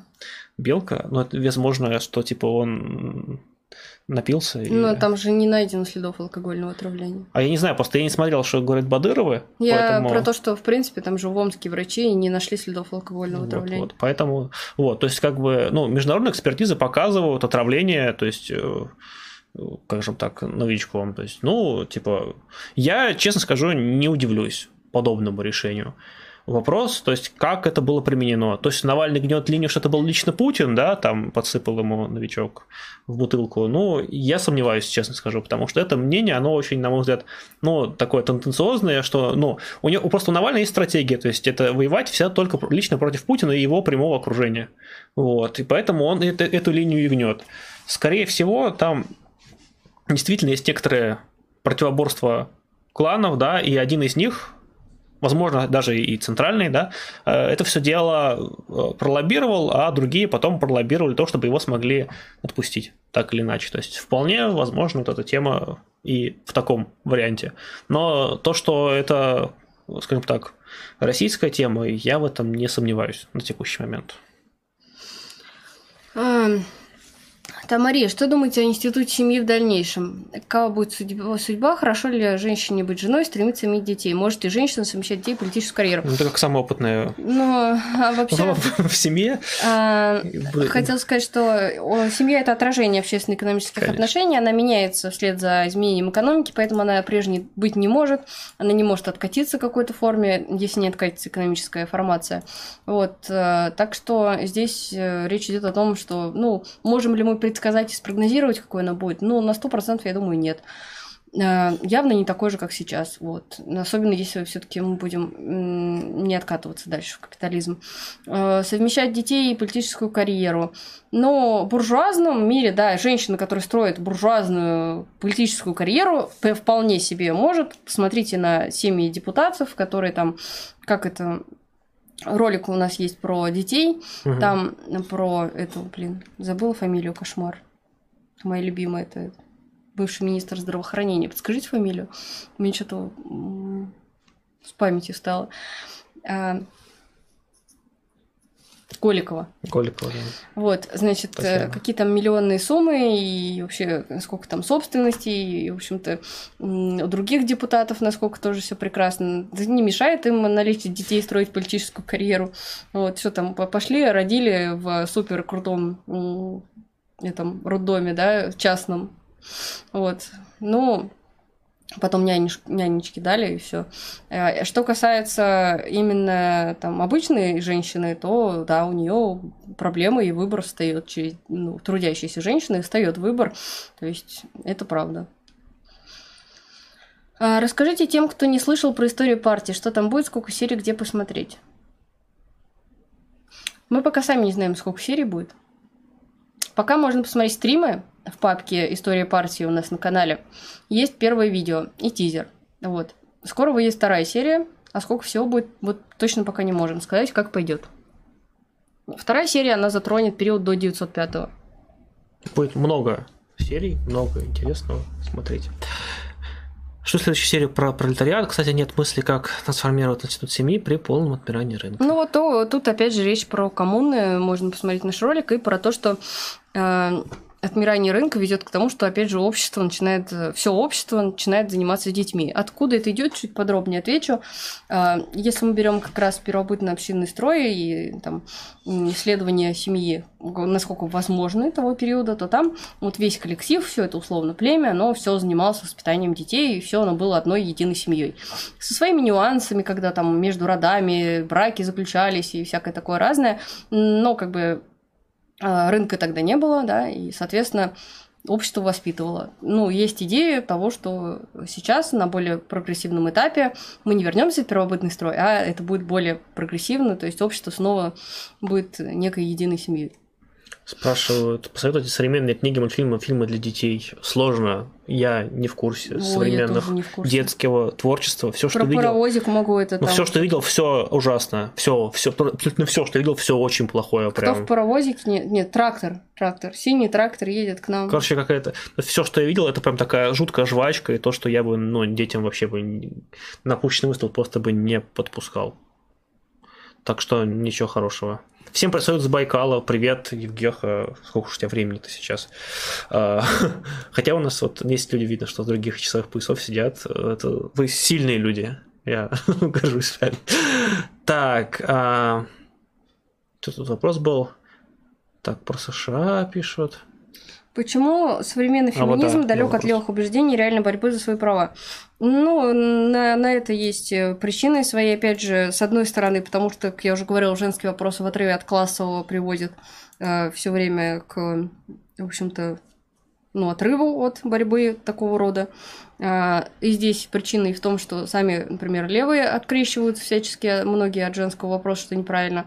То есть не пытаются его засунуть в рабочую повестку, а пытаются вообще от него откреститься, что неверно, на мой взгляд.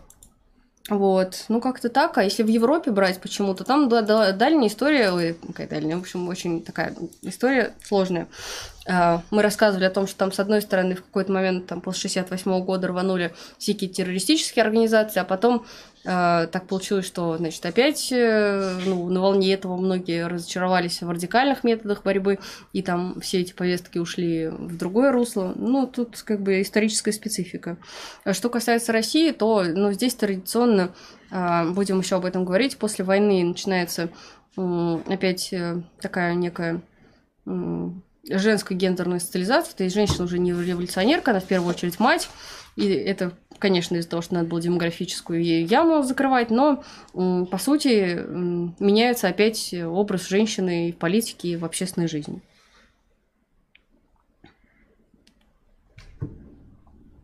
Вот. Многие люди заблуждаются. Для них воспитание обществом изъятие детей семьи. На самом деле это воспитание в яслях, в детском саде, школе, да. в различных кружках. Совершенно верно, товарищ. Да, в первую очередь, да.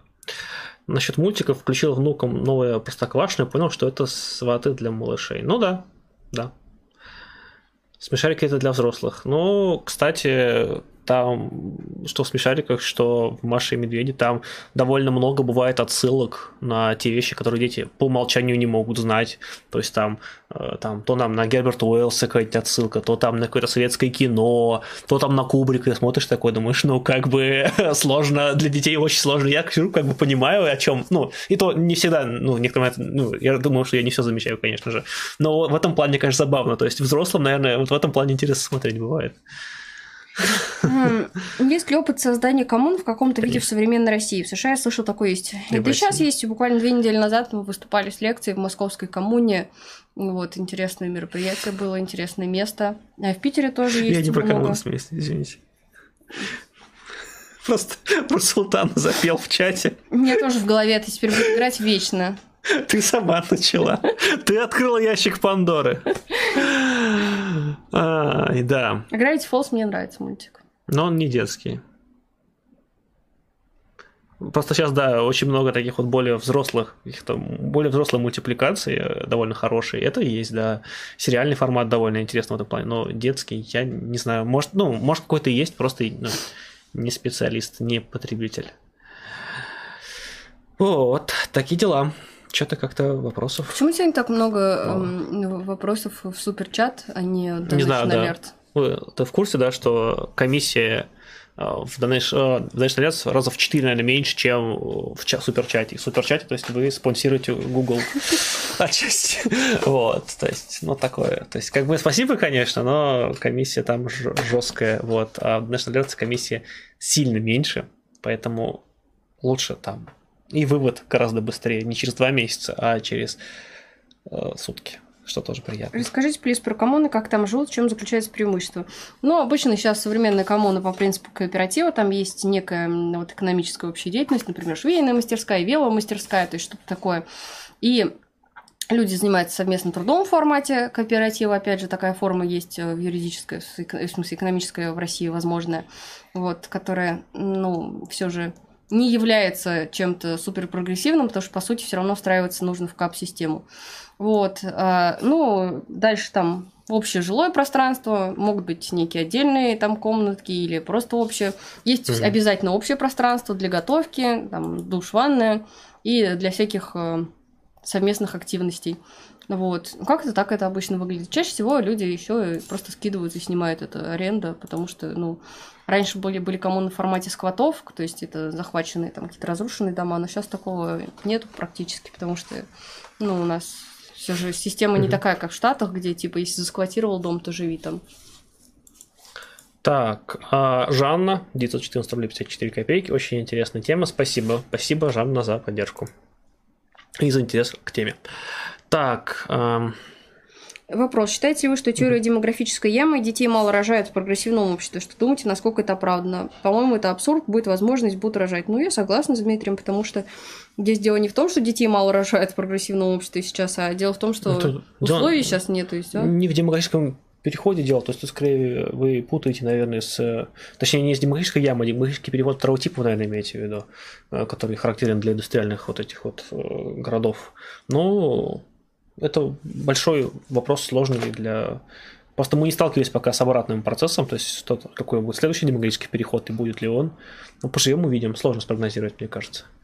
Спрашивают, что РПР это единственная партия в России, которая работает среди рабочих. Ездили ли ваши представители на эти конференции и почему? Ну, во-первых, это очень самоуверенное заявление, потому что многие организации работают вполне себе в рабочей среде.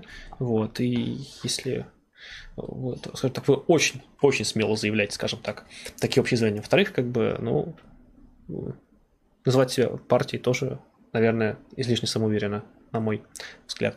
Вот, в таких э, случаях. Пишут, что National Alert сегодня не работает, плохо работает. Ну Я вот, ну, кстати, нам кто-то скидывал нормально, кого-то, видите, кому как, видимо, везет. Ну, тоже, тоже, видите, Вопрос. Пока я... капиталисты не хотят работать. В личку СМ скидывал материал про левый YouTube на английском. Ответили, что посмотрят на этом все, ждать ответа или такой тихий отказ.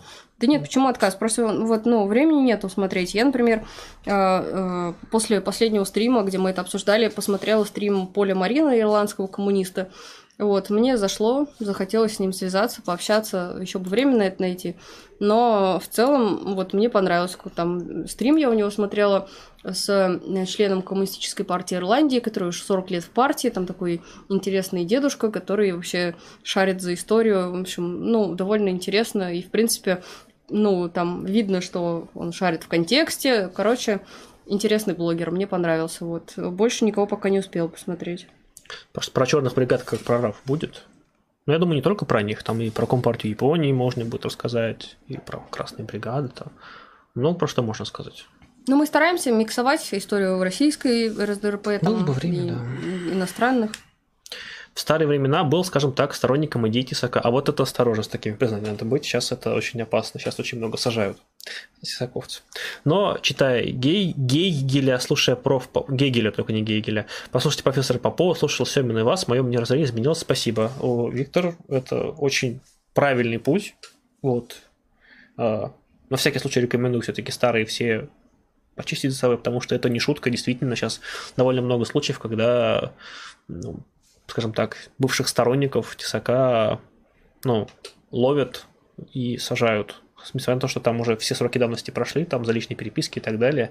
Так что я рекомендую заботиться этим вопросом. Но в любом случае спасибо, что вот что действительно, что оценили, и очень рады, что действительно это помогает, что действительно имеет ценность и действительно меняет мировоззрение у людей. Это круто, действительно. Ну, вопрос, как относитесь к обязательным декретным отпускам для отца и для матери?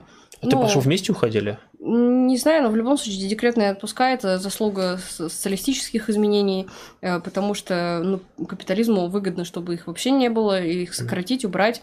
И то, что они сейчас есть, это, в общем-то, достижение во многом Советского Союза, потому что остальные были вынуждены перенять, когда их рабочие стали требовать того же. Ну, Не, ну слушай, если бы, допустим, обоих отпускали отпуск без какого-то, без понижения дохода, то, типа, ну, мне кажется, почему бы и нет. Типа, это, мне кажется, довольно сильно бы упростило э, вот, вот эту вот бытовуху, связанную с, с уходом за ребенком, мне кажется. То есть это, ну, мне кажется, я в этом ничего, по мере, плохого не вижу. Другое дело, что при текущей системе это, ну, что-то из разряда совсем фантастики, это, называется, спустись с небес на землю.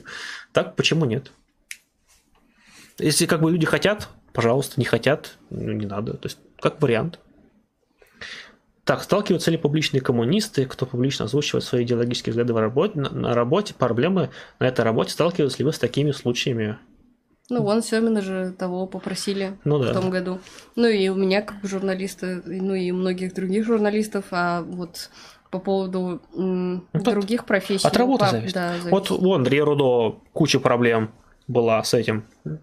Других моих знакомых активистов, кто, вот работал именно э, в сфере образования, у них были проблемы из-за их взглядов э, в школах, потому что система образования во многом не терпит никакого оппозиции, никакого э, противоположного мнения. И то есть, как вот тут Лукашенко выступал у себя, да, но в России во многом то же самое, что вот есть государственная идеология, там и люди, которые разделяют, должны типа, воспитывать молодое поколение, а остальные типа в нем не место. Но он хоть говорил про Беларусь, но во многом, мне кажется, это актуально и для России, к сожалению.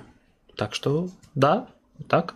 Поэтому есть действительно профессии, где это может быть ну, проблемой. Хотя вот у многих как бы на работе это ну, нормально, потому что там как бы вообще всем пофигу на тебя, кто ты, что ты, работай главное. Поэтому по-разному бывает. Если коммуна это прогрессивно, почему их так мало? Должно быть выгодно, по идее. Но я не считаю, что коммуна это супер прогрессивно при капитализме. Ну. Коммуна это прогрессивно в будущем, да? А сейчас это во многом чаще всего просто некое замыкание в себе. То есть это, э, если, например, люди какие-то формы коммуны, которые им удобно, перенимают для своей личной жизни, это нормально. Если это именно э, уже вот кооперативы, и вот мы вот будем делать кооперативы, а потом победит коммунизм, здесь вот я не могу согласиться. Ну вот.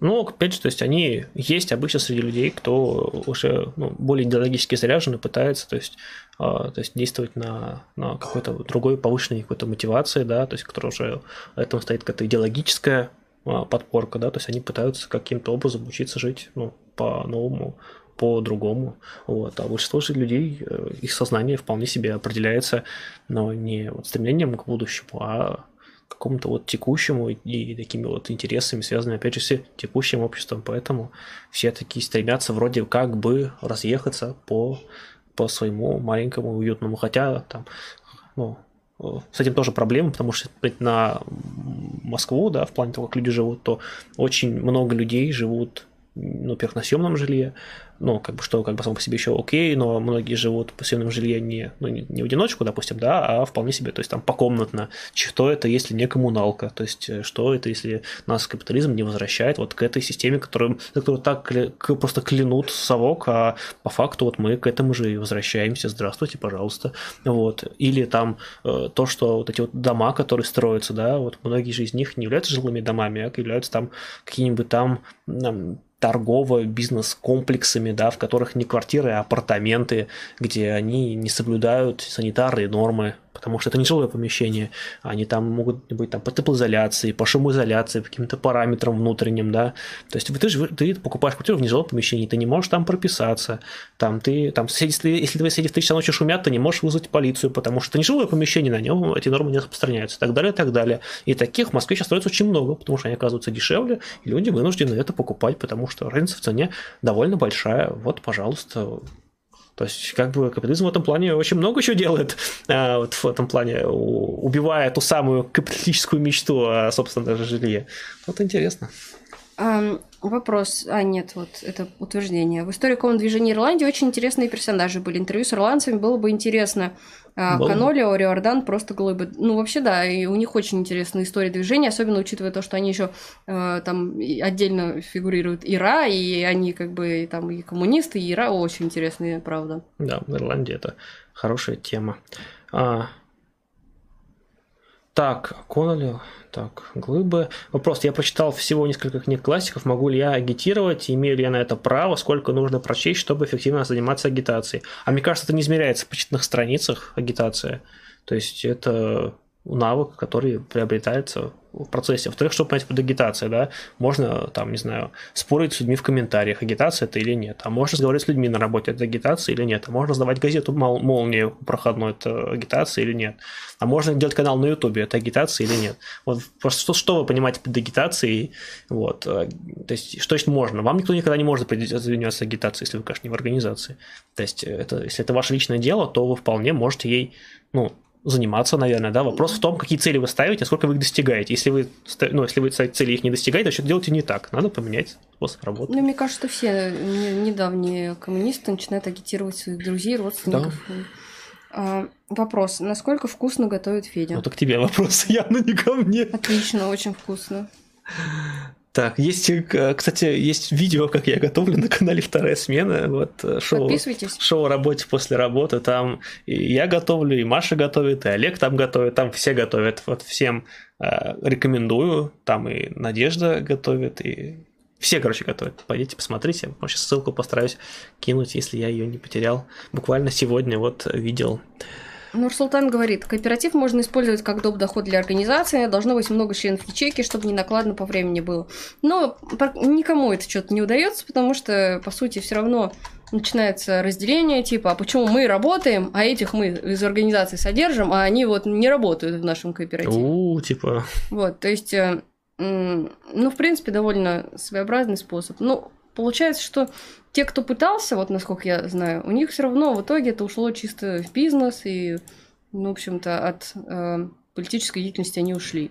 Может быть, есть другие люди, но пока... Сергей как. Прохоров пишет, коммуняки, идите в жопу, дизлайк. И вас. Вам добрый вечер, Сергей. Так. Так, вот вам, пожалуйста, ссылочка. Вот вам. Вон там уже желающие на вторую смену. Пишите Федя, пишите Федя. Не мне, другому Феде. Так. Марксизм среди одногруппников сегодня рассказывал основу трудовой теории стоимости Маркса и как воспринимают интересно. Потому что, ну, э, я не знаю, в зависимости от кругов, мы выяснили, что, вот, студенты, ну, как вот с какого-то личного опыта, да, что гуманитарные, они более, зачастую более политизированы и имеют какие-то более взгляды на мир. А вот, например, с технарей я сталкивался с тем, что люди, наоборот, менее политизированы, и они, наоборот, эти вещи воспринимают, ну, с интересом, с- ну, поэтому, мне кажется, по-разному. Олю надо на вторую смену, ну, почему нет, кстати. Мне кажется, было бы интересно. Да, тут товарищ пишут, что им скетчи наши понравились в ролике про коммуны. Кто не смотрел, посмотрите ролик. Вот, и, Ставь лайк принципе, за скетчи, да. мы старались сделать скетчи. Вот пишите, как вам такой формат, стоит ли продолжать. Так, Ну, это уже какой-то этот, я слово опять забыла, пошел. что? Ну, в чате эта хрень. Шиперят. Да, да, да, да, да. Ну, come on, что, что же люди, когда вместе работают, сразу начинают шиперить. Ой, скетчи супер, спасибо, Спасибо, товарищ Фродо. спасибо. Что-то вопросов нету. Не- интересные коммунисты, которые не смогли. Типа Ирландия, ха-ха. Ну, типа, а кто из коммунистов в итоге смог? То есть, ну, вот сейчас посмотреть, никто. Если, если вот сейчас никто не смог. Из всех, значит, никто не интересен, что ли. Нам весь опыт важен, на самом деле. Что Необходимо осмыслять. Негативный опыт, кстати, тоже опыт, на самом деле. То есть, что они делали. Почему делали? Потому что сейчас смотреть, что они делали, можно увидеть очень много параллелей например, с современным. То есть то, что я сделать пытаются современные коммунисты, выдают как за какую-то, ну, новизну мысли, да, то есть что такое, вот что вот они сейчас изобрели, на самом деле это все уже было испробовано, иногда привело к каким-то последствиям хорошим, иногда к плохим последствиям и так далее. Так что вот. Изучайте поэтому историю левых движений, это важно. Это не копание в прошлом, это действительно задел на будущее, потому что вы учитесь на примере опыта человечества. Наука в этом, история в этом плане наука важная. Главное, чтобы она не была изучением ради изучения, ради потребления, ради такого, как я, мне классно того, что я читаю книжечки про Ира и бухаю как ирландец, да, да, вот, а то, чтобы это действительно было вот чем-то прикладным, то есть вы что-то действительно с этого узнавали, могли осмыслять свою деятельность в организации, а если не состоите в организации, стоило бы.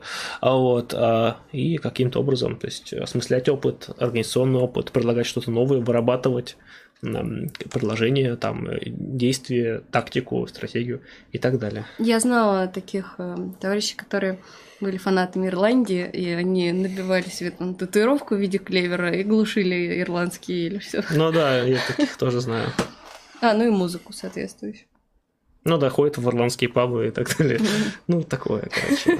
А, День Святого Патрика отмечают. Да, Выпив еще больше пива. Еще это разновидность алкоголизма. Так, Нам предлагают го бухать. Нет, спасибо. Мы на работе. на канале Клима Жукова вышел ролик Ирландии и ее борьба. Начинает от времен викингов, как вытекает одно из другого. Ну, интересно, в принципе. Наверное, интересно, я не видел. Я видела только вот первые три лекции цикла про последнее, что он там записывал-то в, в этом, когда в Таиланде сидел, про а, а, про язычников э, в Скандинавии. Ну, Вот, интересно. да, интересный цикл. Пишет Зюганов смог и вам велел. Ну, сможете, опять же, смотря, таких целей он хотел, да, то есть устроиться в системе, заработать бабла и там передавать свой пост по наследству, но да, скорее всего, он этого достиг, и ему там, он лидер крупной организации, он медийное лицо и так далее, ну, человек устроился, и поэтому да, смог, да, если вы хотите добиться чего-то подобного, наверное, нужно осмыслять его опыт и, да, на него ориентироваться. Вопрос в приоритетах, то есть нельзя сказать, что он не добился. Он чего хотел, того добился. Так что он в этом плане, ну, пример довольно успешный. Так. Так. На рубашке на моей зеленый клевер звезда. Ну да, почему нет? Э, Такие тоже вполне могут быть, зависит от того, что человека по настоящему интересно. Феди и Маша будут продавать свои посты посредством своим э, детям. Ну, окей. Типа... Своеобразно. Своеобразно. Я думаю, что дожить бы еще. До постов хотя бы. Постов-то нет. Детей нет. И что тут передавать, я не совсем понимаю, но юмор, типа, окей. У нас всего 100 смотрит, вопросов мало. Так что, как мало-то надо было навалиться и вопросы задать, и было бы а, гораздо веселее.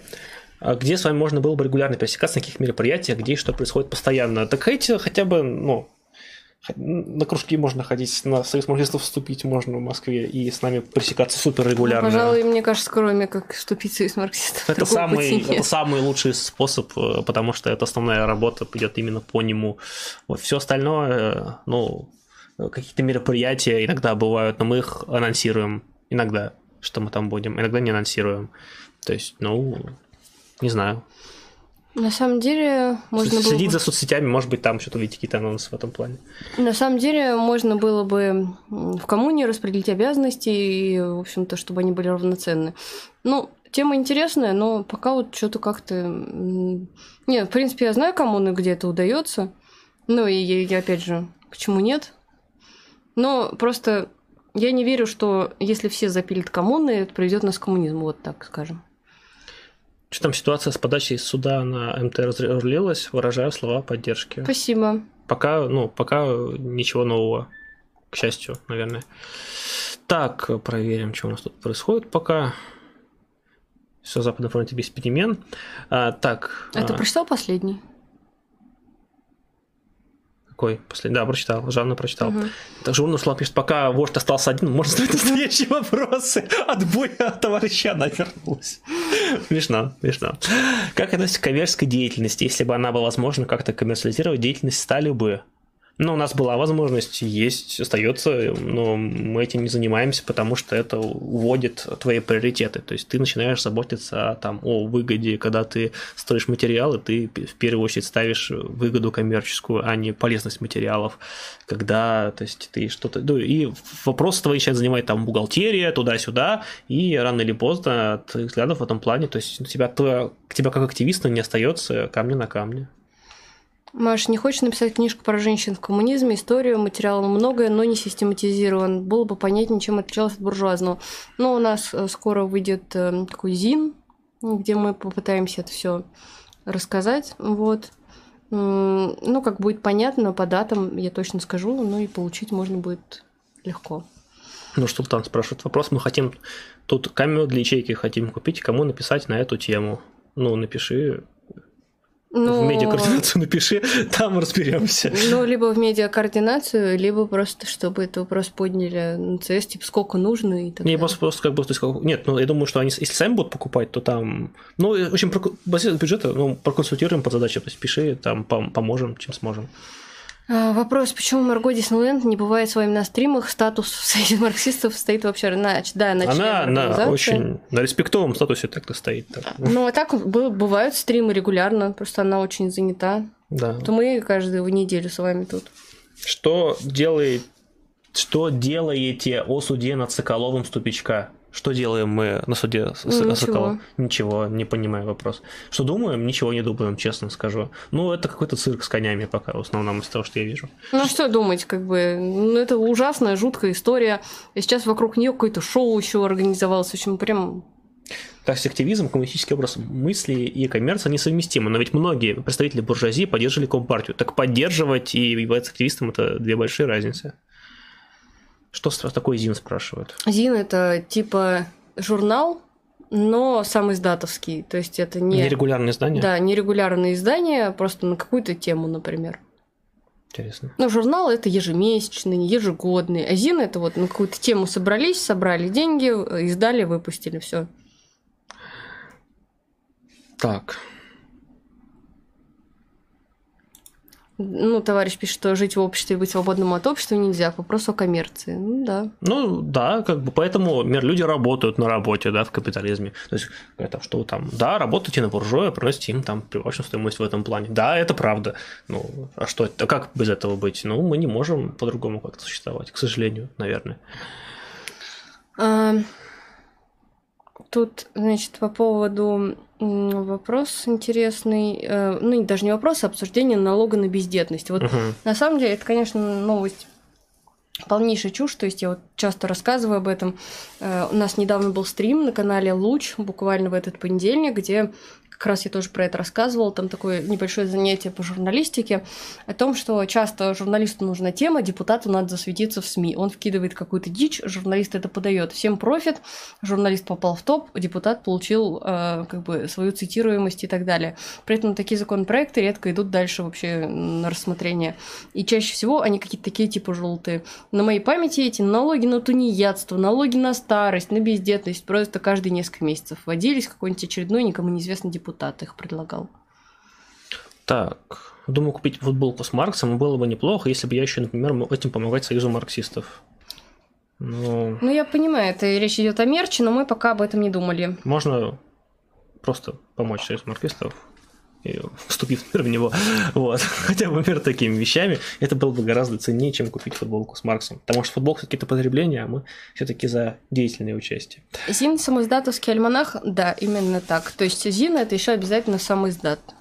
Как вы относитесь к Владиславу Жуковскому и Константину Бабкину из партии «Дело»? Чтобы я знал, кто это вообще. Я тоже не знаю, кто это.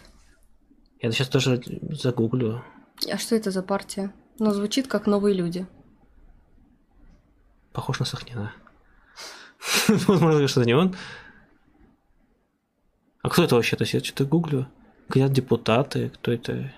Баллады какие-то. Непонятно, не понимаю, кто это. Да, в общем, мы некомпетентны в данном вопросе. Партия дела, да, загуглю партию дела, что это такое. Их просто сейчас столько наплодили, что ничего не понятно. А, вопрос от Марии Мусон пока отвечу, что налог на бездетность существовал в СССР. Вот, да, это правда, налог на бездетность существовал в СССР как раз уже в поздний период послевоенный, и, ну, по-моему, вплоть до вообще там 80-х продержался, могу ошибиться в датах, но суть в том, что, да, вот был такой налог, и м- я не думаю, что он сильно стимулировал рождаемость. Ну и, в принципе, в позднем СССР мы видим много того, что было сделано, в общем-то, не самого прогрессивного, опять же, по многому, по объективным обстоятельствам послевоенного периода, но ориентироваться на это, конечно, не стоит. Так что, ты Я уже пытаюсь готов понять- вступить в партию Я пытаюсь дела? понять еще, кто это. Калашников, а, классная компания. кто? Хорошо, значит, смотрим в прямом эфире, читаем партию дела. А, Особый путь России.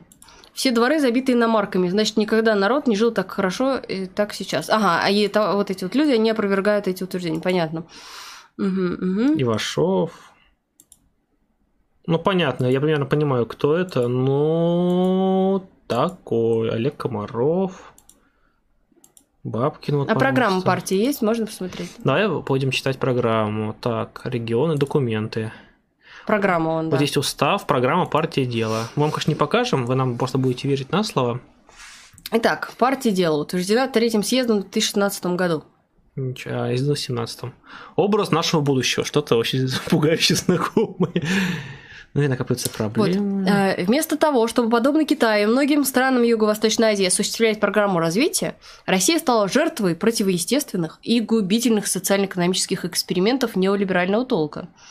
Ну, э, здесь довольно-таки странно приводить пример, наверное, многие страны. э, Создать в. России цивилизацию будущего, скрестив вековые традиции самым смелым научно-техническим, экономическим и социальным творчеством, решить те проблемы, перед которыми постуют сейчас и Запад, и Восток. Вот наша миссия. Победить силы деградации, мародерства, ростовщичества и коррупции. Сикла среди дел и творцов. Ну, это вот то же самое, что и новые люди, они тоже новые люди, а тут люди дела. Эм, наш Россия. народ, наш мгм. народ, у ну, Так, что там? А, внешние враги отвели нам незавидную участь послужить навозом истории. Навоз история, это сильно. Только новая мечта. Ну ладно, пока общие фразы, да, как где же конкретика? Объединять всех истинных патриотов. А, какой им ненавистны прозападные идеалы. Ну какие идеалы прозападные? Феминистки. А, кто ценит А вот Марк? Маркс, он про западный, интересно. Кошмар. Он же немец. Так. Мы единственная на сегодняшний день сила, противостоящая классу сырьевиков, Класс. компрадоров, торгашей, коррупционеров. Ну, понятно. Мы так, знаешь, типа ориентация на национальную буржуазию, которая типа за развитие, вот, за производственников против компрадоров. Типа, ну, Ну, классика ну, такая. партия, ориентированная на тот кусок буржуазии, который не у власти. Право либерального толка, скажем так. Вот новые люди тот же самый кусок ниши, реально. Да, вот российский малый и средний бизнес в рекордные сроки поднимем страну. Деловитость и здравый смысл. Ну, прям новые люди, реально. Ну, Во, типа, во. протекционизм. Помним, как уничтожали в начале 30-х кулаков зажиточных крестьян. Но если тогда СССР создавал мощную индустриальную экономику, то сейчас что происходит в России? А зачем тогда? Я не поняла, зачем вспомнили, как в начале 30-х уничтожали кулаков, но тогда СССР... Ну, начала. покончить со всем этим. Священная миссия людей дела спасти Россию. От э, Нет, извините, это, это, какого-то другого, это какого-то другого лозунга. Дальше против либералов, что они не такие. Разумная экономическая политика, новая индустриализация. Константин Бабкин, пожалуйста, вот он. Чудесный человек. Ну, да, новая индустриализация, та-та-та. Сначала заводы, потом стадионы. Наша экономика станет как в КНР. Классно. Ну, короче, понятно, то есть за, типа, за русские заводы это называется примерно. Ну, ну, Ну- понятно, это, это Калашников и компания Рой ТВ, вот это вот все. Ну ладно, в общем, дальше все понятно. Ну, программка, конечно, такая. Окей, Денис писал, так, понаехал, что тут? Да, нормально, стримим, все нормально. О, Ровно все, я бы сказал. Сколково аналогов нет, ну да. Объяснив что-то девушкам, вы не заставите их хотеть быть с вами. А так э, никому объяснив, ты не заставишь быть с вами. Вообще никого не надо заставлять, надо Да. лишь вот по собственному желанию присоединялись. Конечно. Полностью согласен. Навоз истории звучит гордо, да, фраза вообще огонь. Это да. Навозный звук истории. А, Фродо, а, 590 рублей, спасибо. Правильная дорога, идете, товарищи. Большое. Спасибо, товарищ. Фродо. Неси кольцо в Мордор. А да. давно стримите? Второй час. Ну да. Ну, почти два часа. Как и вверх ногами про западные ценности. Смешно. Класс сырьевиков, класс колбасников. Да-да-да. Ребята, а какие книги сейчас читаете? Я вот сегодня как раз э, читала эту книгу «Усы и юбки». Ну да. У меня только техническая сейчас, к сожалению, литература. Карла Вигерса читаю. Так. Как поддерживать свой немецкий язык? Это камень в мой огород, на самом деле, потому что я Не поддерживать. не поддерживаю свой немецкий язык. Каждый, ну, где-то раз в неделю, две, я думаю, что надо бы поподдерживать мой немецкий язык или другой какой-то язык, потому что все языки, кроме английского, я забываю. Ну и э, в итоге времени на это не остается, что неправильно, потому что надо этим заниматься. В последнее время я начала смотреть этих, ну, короче, на Ютубе разных э, вот леваков, вот. Так что я считаю, что уже шаг я сделала в этом направлении. Я стараюсь фильмы сейчас смотреть. В, Ну, фильмы, в оригинале. Фильмы в оригинале, да. Видео на Ютубе всякие иностранные, вот типа того. Я сейчас вот сериалы тоже все смотреть, типа берешь просто на английском Нормальная включаешь, тема. и прям прикольно. Прям, ну, с субтитрами, правда, мне сложновато местами, потому что, ну, некоторые очень плохо говорят, и плюс некоторые вещи прям, ну, бывают супер локальные, какие-то супер сложные, но в целом, почему нет? На слух, по, крайней мере, на слух это влияет в положительном смысле. Замечательный вопрос от Александра Да, Ченцова. Что женщина может понимать в политике? то же, что и мужчина. А, так, заявлял сам, что стоит в кадровой организации. Как успешно реализуется этот принцип? Вы что? Вы берете на работу людей с оплатой их труда? Э, мне кажется, разное понимание, что такое кадровая организация с Мгм. человеком. Объясни, что такое кадровая организация. Ну, кадровая организация это, это с жестким отбором, то есть где люди, когда вступают, их задача не, не просто состоять в партии и быть, разделять программу и платить взносы, да, а именно работать в организации и участвовать вот именно в ее деятельности, как, э, в общем-то, вот как ее составной части. И Поэтому у нас очень отбор важен, как бы, да, отбор и в процессе работы продолжается во многом. Ну и плюс мы считаем важным, чтобы человек разделял наше э, видение именно вот политическое, наше видение теоретическое и наше видение организационное. Это важно. Если человек их не разделяет, то тут как бы нам придется попрощаться, потому что э, мы не сработаемся никак. Так что, мне кажется, принцип вполне реализуется. Поделитесь впечатлением от ваших дискуссий на канале Спас. Как вы думаете, это хороша площадка или нет? Маш, как тебе твоя чудесная беседа? Не, мне понравилось, потому что мне реально написало очень много людей, кто атеист, но не левый. И они вот, ну, заходят на страницы, там всякие атеистические подписки, а при этом левых нет, и вот они такие, типа, ой, вот интересно, Да. что там за кружки. Вот, так что я считаю, что эта площадка действительно была хорошая для тех, кто как бы к материалистическим позициям близок, ну, то есть вполне наша целевая аудитория, но при этом вот еще не марксист. Типа, прям вот реально круто. Ну да, мне довольно много было именно положительного отклика, по крайней мере, мне кто писал. Но в целом мне понравилось, то есть там у них, ну, интересно. Я, для меня это такой А Кто тебе опыт. понравился больше всех? Э, Мне все понравилось. Мне, мне и продюсер понравилось наш, и, и операторы понравились, и Мацан мне понравился. Все, все хорошие. Оппонент не очень. Вот. Нет, на самом деле, действительно интересная передача получилась. Но, конечно, сильно порезали прям много. Это не очень понравилось, потому что некоторые аргументы я потом вспоминал, что типа вот а этого не было, и этого не было. Ну, как бы, окей, ваше право, это формат. Максим пишет, что у меня сегодня день рождения, срочно все меня поздравляйте, приходите на чай с подарками. Максим, ну, М, Поздравляю, с Максим. чаем нам, наверное, будет сложновато с подарками, но в любом случае мы поздравляем, как бы желаем того, чтобы э, ты смог построить у себя огромную ячейку союза марксистов. Вот, вот, было бы круто, и чтобы все вот, что ты хочешь в плане э, сторонников борьбы, оно все сбывалось и даже превышало ожидания. Я хочу поискать леваков на немецком. Нашел пока ш- что я не вижу. Шнобель или Ск- а, Скобель. Я подумала, Шнобель смешно. Но это что-то леволиберальное. Я вот не знаю тоже немецких леваков.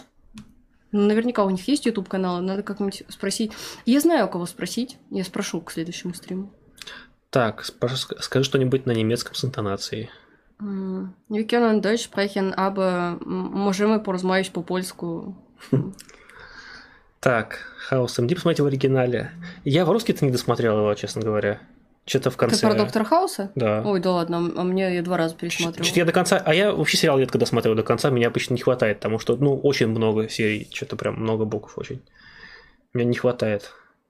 Я просто не очень люблю сериалы в таком формате, меня устаю от них как вы на спас попали, как это работает, как они на вас вышли. Ну, это такое сарафанное радио, то есть предыдущий гость советует двух своих друзей. Это пирамида. Ну да, или пирамида, да, то есть как бы попасть на спас, это таким образом. Я думаю, что там, еще... скоро будут еще члены Союза марксистов. да, мне скоро, я думаю, что это превратится вот... Эм, разговор с Союзом марксистов. Мне вообще предлагаю принимать передачу в разговор с марксистом. Мне кажется, это было бы гораздо более ценным передачей, более конструктивный, более наполненный смыслом, и канал Спас заиграл бы новыми красками. Вот. У Функи есть, они стримят, но у них достаточно уныло все. Ну, Функи это такое, да, интересное. С Нюхой, вот, видите, чат поздравляет. Вот чат правильно, вот поздрав... продолжайте, поздравляйте товарища Максима, действительно, у него. Сколько вот. лет товарищу Максиму исполнилось? Да, интересно. А тут вот товарищ говорит, что он записался на тестирование вакцины от ковида. Интересно. Вот. У меня пока очень смешанное э, мнение насчет ковида, кстати, вакцины, потому что что-то как-то... Насчет ковида? Насчет ковида. Ковида у меня однозначное мнение, насчет вакцины от ковида, потому что как-то очень уж такие отзывы от медиков как-то прям очень не очень. И вот, и что-то как-то страшновато делать, честно вам скажу. Слово марксиста вместо слова пастыря. Я бы посмотрел на эту передачу, слушайте. Вот, понимаете, вот был бы нормальный какой-нибудь коммунистический канал, не кра... вот этот вот красный, или как он, КТВ, как, как он называется? Как называется телеканал КПРФ? Красное телевидение? Как он? Красное ТВ? Как, как называется? Я не Какой? помню. КПРФ телеканал. А, господи. Красное ТВ это другое. А как он называется? КТВ. КПРФ ТВ? КТВ. В общем, как у них канал есть? Да. Вот. Э, вот и там он, короче, что-то как-то прям тухленько. Мне не понравилось. Вот если бы там было слово, слово марксиста, это было бы интересно. Кто вас посоветовал? Семин? Не, нет, нет, нет. А Семин там был, кстати, я не, даже не, не Был, был. Прикольно. А он атеист? А раньше по-другому говорил. Э, кто там, значит, советовал? Там есть выпуск с нашим товарищем Иваном Рыбаковым. Да. Красная линия. Во, я всем забываю. Я такой, блин, мне почему-то Красная ТВ в голову идет. Красная линия, это же косметика. Возможно, они коммунисты. Красная линия, красная линия, красная линия. Возможно, это что-то другое. Линия. Мне страшно пишут. Пишут, что невозможно протестировать вакцину за полгода. Ну вот я не специалист, например, вот в тестировании вакцин. Возможно, то есть, ладно. Типа будем знать. Значит, не будем вакцинироваться. Не знаю. От гриппа надо вот, кстати, вколоться. Я вот... Я уже. Я вот должен через две недели. Мне нас на работе обещали всех привить за счет организации, что за что работе спасибо тонкая красная линия. ну давайте, давайте начнем. Кто что помнит ассоциации. Когда на наши берега в гости? Ну это, мы не уверены вообще, что границы когда-либо откроют. Ну, слушайте, да, это вопрос. Mm, да. Ну, нет, хотелось бы когда-нибудь, но что-то как-то... Я боюсь, что только если в убежище куда-нибудь, я не знаю вакцина не поможет, то что-то принципиально новое нужно. Вирус мутирует, антитела пропадают через несколько времени к тому же. Ну, как у любого вируса, у, у гриппа то же самое. Это вообще к вирусам относится. Водовозов сделал прививку пока живой. Ну, будем наблюдать. Интересно. А, да. Чистая линия – это косметика. Но чистая – это да. И еще красная линия – косметика.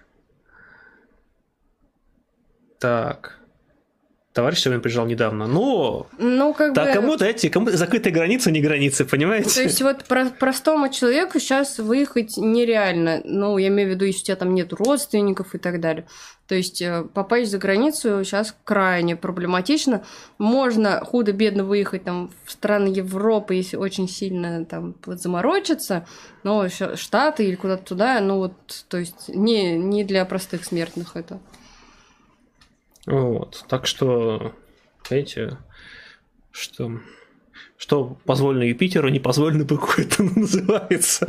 Да, вспоминаем старые римские поговорки. Ну вот я смотрю, сейчас все в Турцию ездят. Ну, в Турцию можно. В Турция то, что открыла границу со всеми. Такая, типа, едьте к нам, хотим деньги с туризма. Вот. Только что с Турцией не все границы открыли. Но Турция максимально хотела, потому что для Турции это очень важная часть Страны Европы только голубым.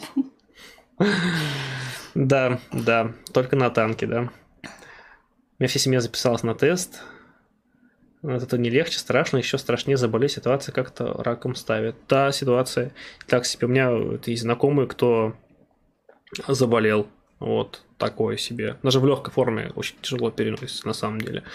Поэтому так, отец таксист. О, это очень угрожаемая группа, кстати, да. Очень много контакта, по сути. И, здоровья ну, вашей семье. Да, только здоровье. Ну, это слушайте такое прям.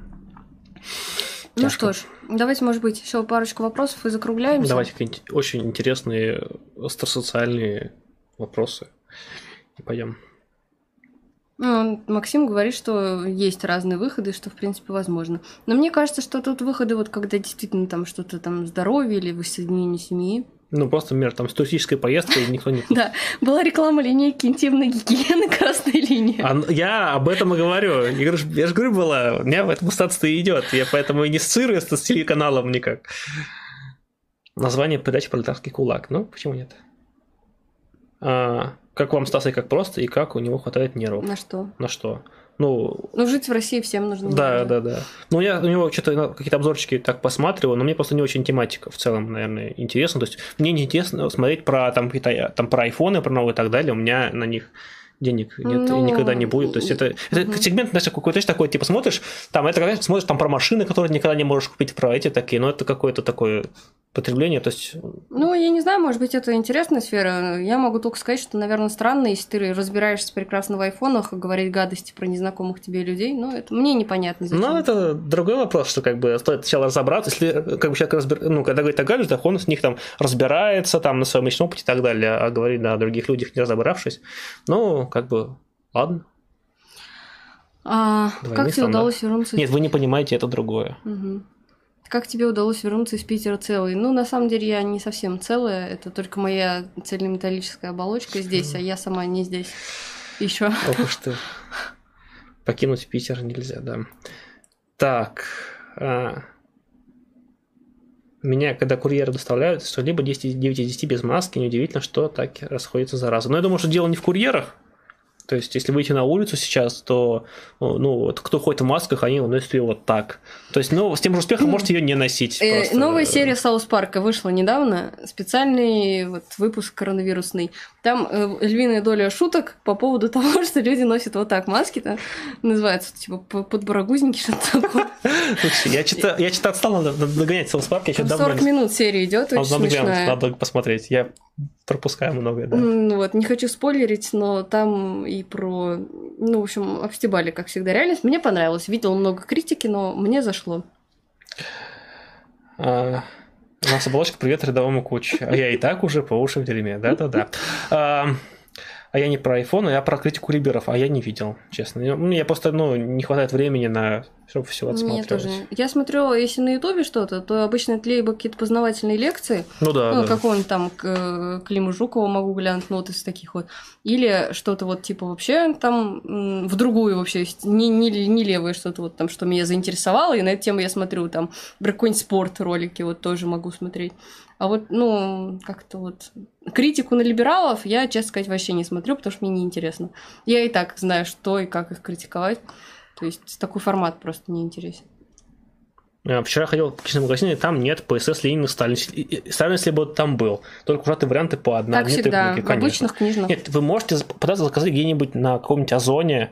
Там, по-моему, есть, но они стоят каких-то нереальных денег. То есть там типа 50-70 тысяч может стоить типа ПСС. Но типа оно вам надо? Таком варианте. ПСС Сталина можно купить даже в новом издании, но типа по подписке. Вот, то есть можно, можно. То есть его два раза пересдавали, потому что в Новой России. Но, типа, такое. Ну, можно. Ищите бэушки, вот, потому что покупать новую – это безумие. Если маска синей стороной наружу, то это синяя борода. Э, вот, э, спасибо тут за то, что я порекламировала Ларри Лоутона. Да, он забавный. И, кстати, его я тоже смотрю на английском, чтобы английский не забыть. Вот. А тут тоже Соус Парк товарищам нравится. Но на самом деле сатира очень неплохая. Причем они в какой-то момент стали делать вот ее прям бить в актуалочку. И интересно, что актуалочка, она у нас и, в Штатах совпадает зачастую. Там какие-то нюансы есть, но тем не менее Контекст вообще всегда понятен. То есть э, это не какой-то элитарный контекст, который выкупит только избранные, а довольно массовая штука. Так что да, такое. А, пишет, что Пьесов Парк считаю отличным марксистским сериалом, э, критикует капитализм лучше, чем сам Маркс. Ну, просто это популярно, да, доступно. В этом плане ребята молодцы. Я, кстати, довольно много кто смотрю из деятелей внезапно вполне себе перековываются в таких вот прям вот, вот такие около марксистские круги, там сейчас Маркс вполне себе там цитирует и так далее. Очень, причем из неожиданных мест, те, кто раньше были даже такими прям антикоммунистами, чем еще год назад, я сегодня смотрю, там, из популярных, там, ну, какой-нибудь там Сергей Стилавин, того же самого, который человек, который мне, ну, очень неприятен, честно скажу, прям, ну, не близкие взгляды, которым высказывал всегда, потому что они такие вот всегда были, ну, очень спорными. А уж в отношении к женщинам это вообще песня. Но мне начали скидывать его посты там, где он там вот за коммунизм топит, за Маркса, за равенство. Я такой, чё? То есть, хотя он там еще год назад у него был цикл там лекций про революцию, он там за вообще там на булках хрустел на них, как бы, то есть, ну... Интересно, я не знаю, кто вот. это. Ну, это радиоведущий, ну, Бачинский Стилавин, типа, ну, не помнишь, кто это ну, такой был? На слуху, но ничего про него Радио Максимум, типа, Радио Маяк потом. Вот. Да, вот я недавно э, смотрела видео про ну, всякие спортивные штуки. Там тренер рассказывает про тренинги. Ну, в смысле, не про бизнес-тренинги, про тренировки. Как тренировать свой марксизм. Ну, короче, он там процитировал Энгельса. Я очень удивилась.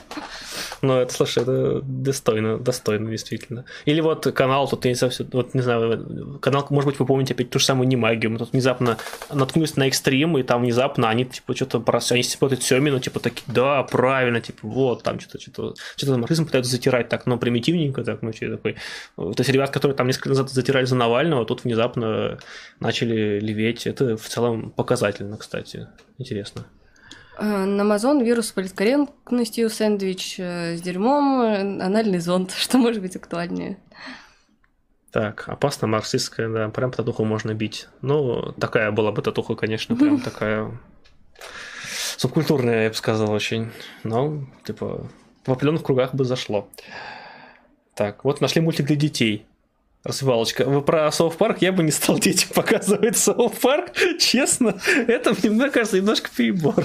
Потому что, ну, они не поймут просто на самом деле. Просто не поймут. Для них это неинтересно будет. Вот. А или слишком интересно. Или слишком. А то, что там, ну, мне кажется, просто это в определенном возрасте только наступает, это интерес к этому проникается. Не, не уверен, что стоит показывать детям, потому что там, ну, например, Рэнди Марш в последней серии творит такое, что не стоит. Ну, там не только, там не только, там очень во многих сериях э, очень такое происходит. Для башистского стила девушка слишком молодая и невинна. Ну, Слушайте, а я откуда знаю? Я как бы я шел старый, что ли? И, виноватый или что? Я на кого я похож? Бачинский умер давно, да? Сколько лет? 10 прошло, да. Ну вот. Да больше, наверное, уже. Мне кажется, год девятый, восьмой был. Ну, как бы да. А у них даже, типа, передача была, они, типа, про пикап что-то у них было, что-то такое, помню. Но это, они радиоведущие вообще были такие, чем не, не самые плохие. Но Стилавин в одиночку, да, стал гораздо хуже вести, согласен. Если Киркоров левеет, я заправею. Ну, Киркоров вряд ли, там бытие конкретно определяет сознание.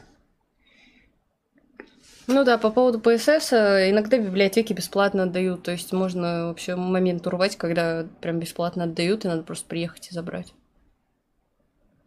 Если покупать PSS срок, то можно очень дешево в районе 5-20 тысяч тысяч. 20 тысяч тысяч, 20 миллионов, что-то дороговато. Ну, в любом случае, я считаю, что даже 20 тысяч это дороговато. 20 тысяч за ПСС, ну, честно скажу, да. Но если это какое-то там редкое издание, может быть, тогда да.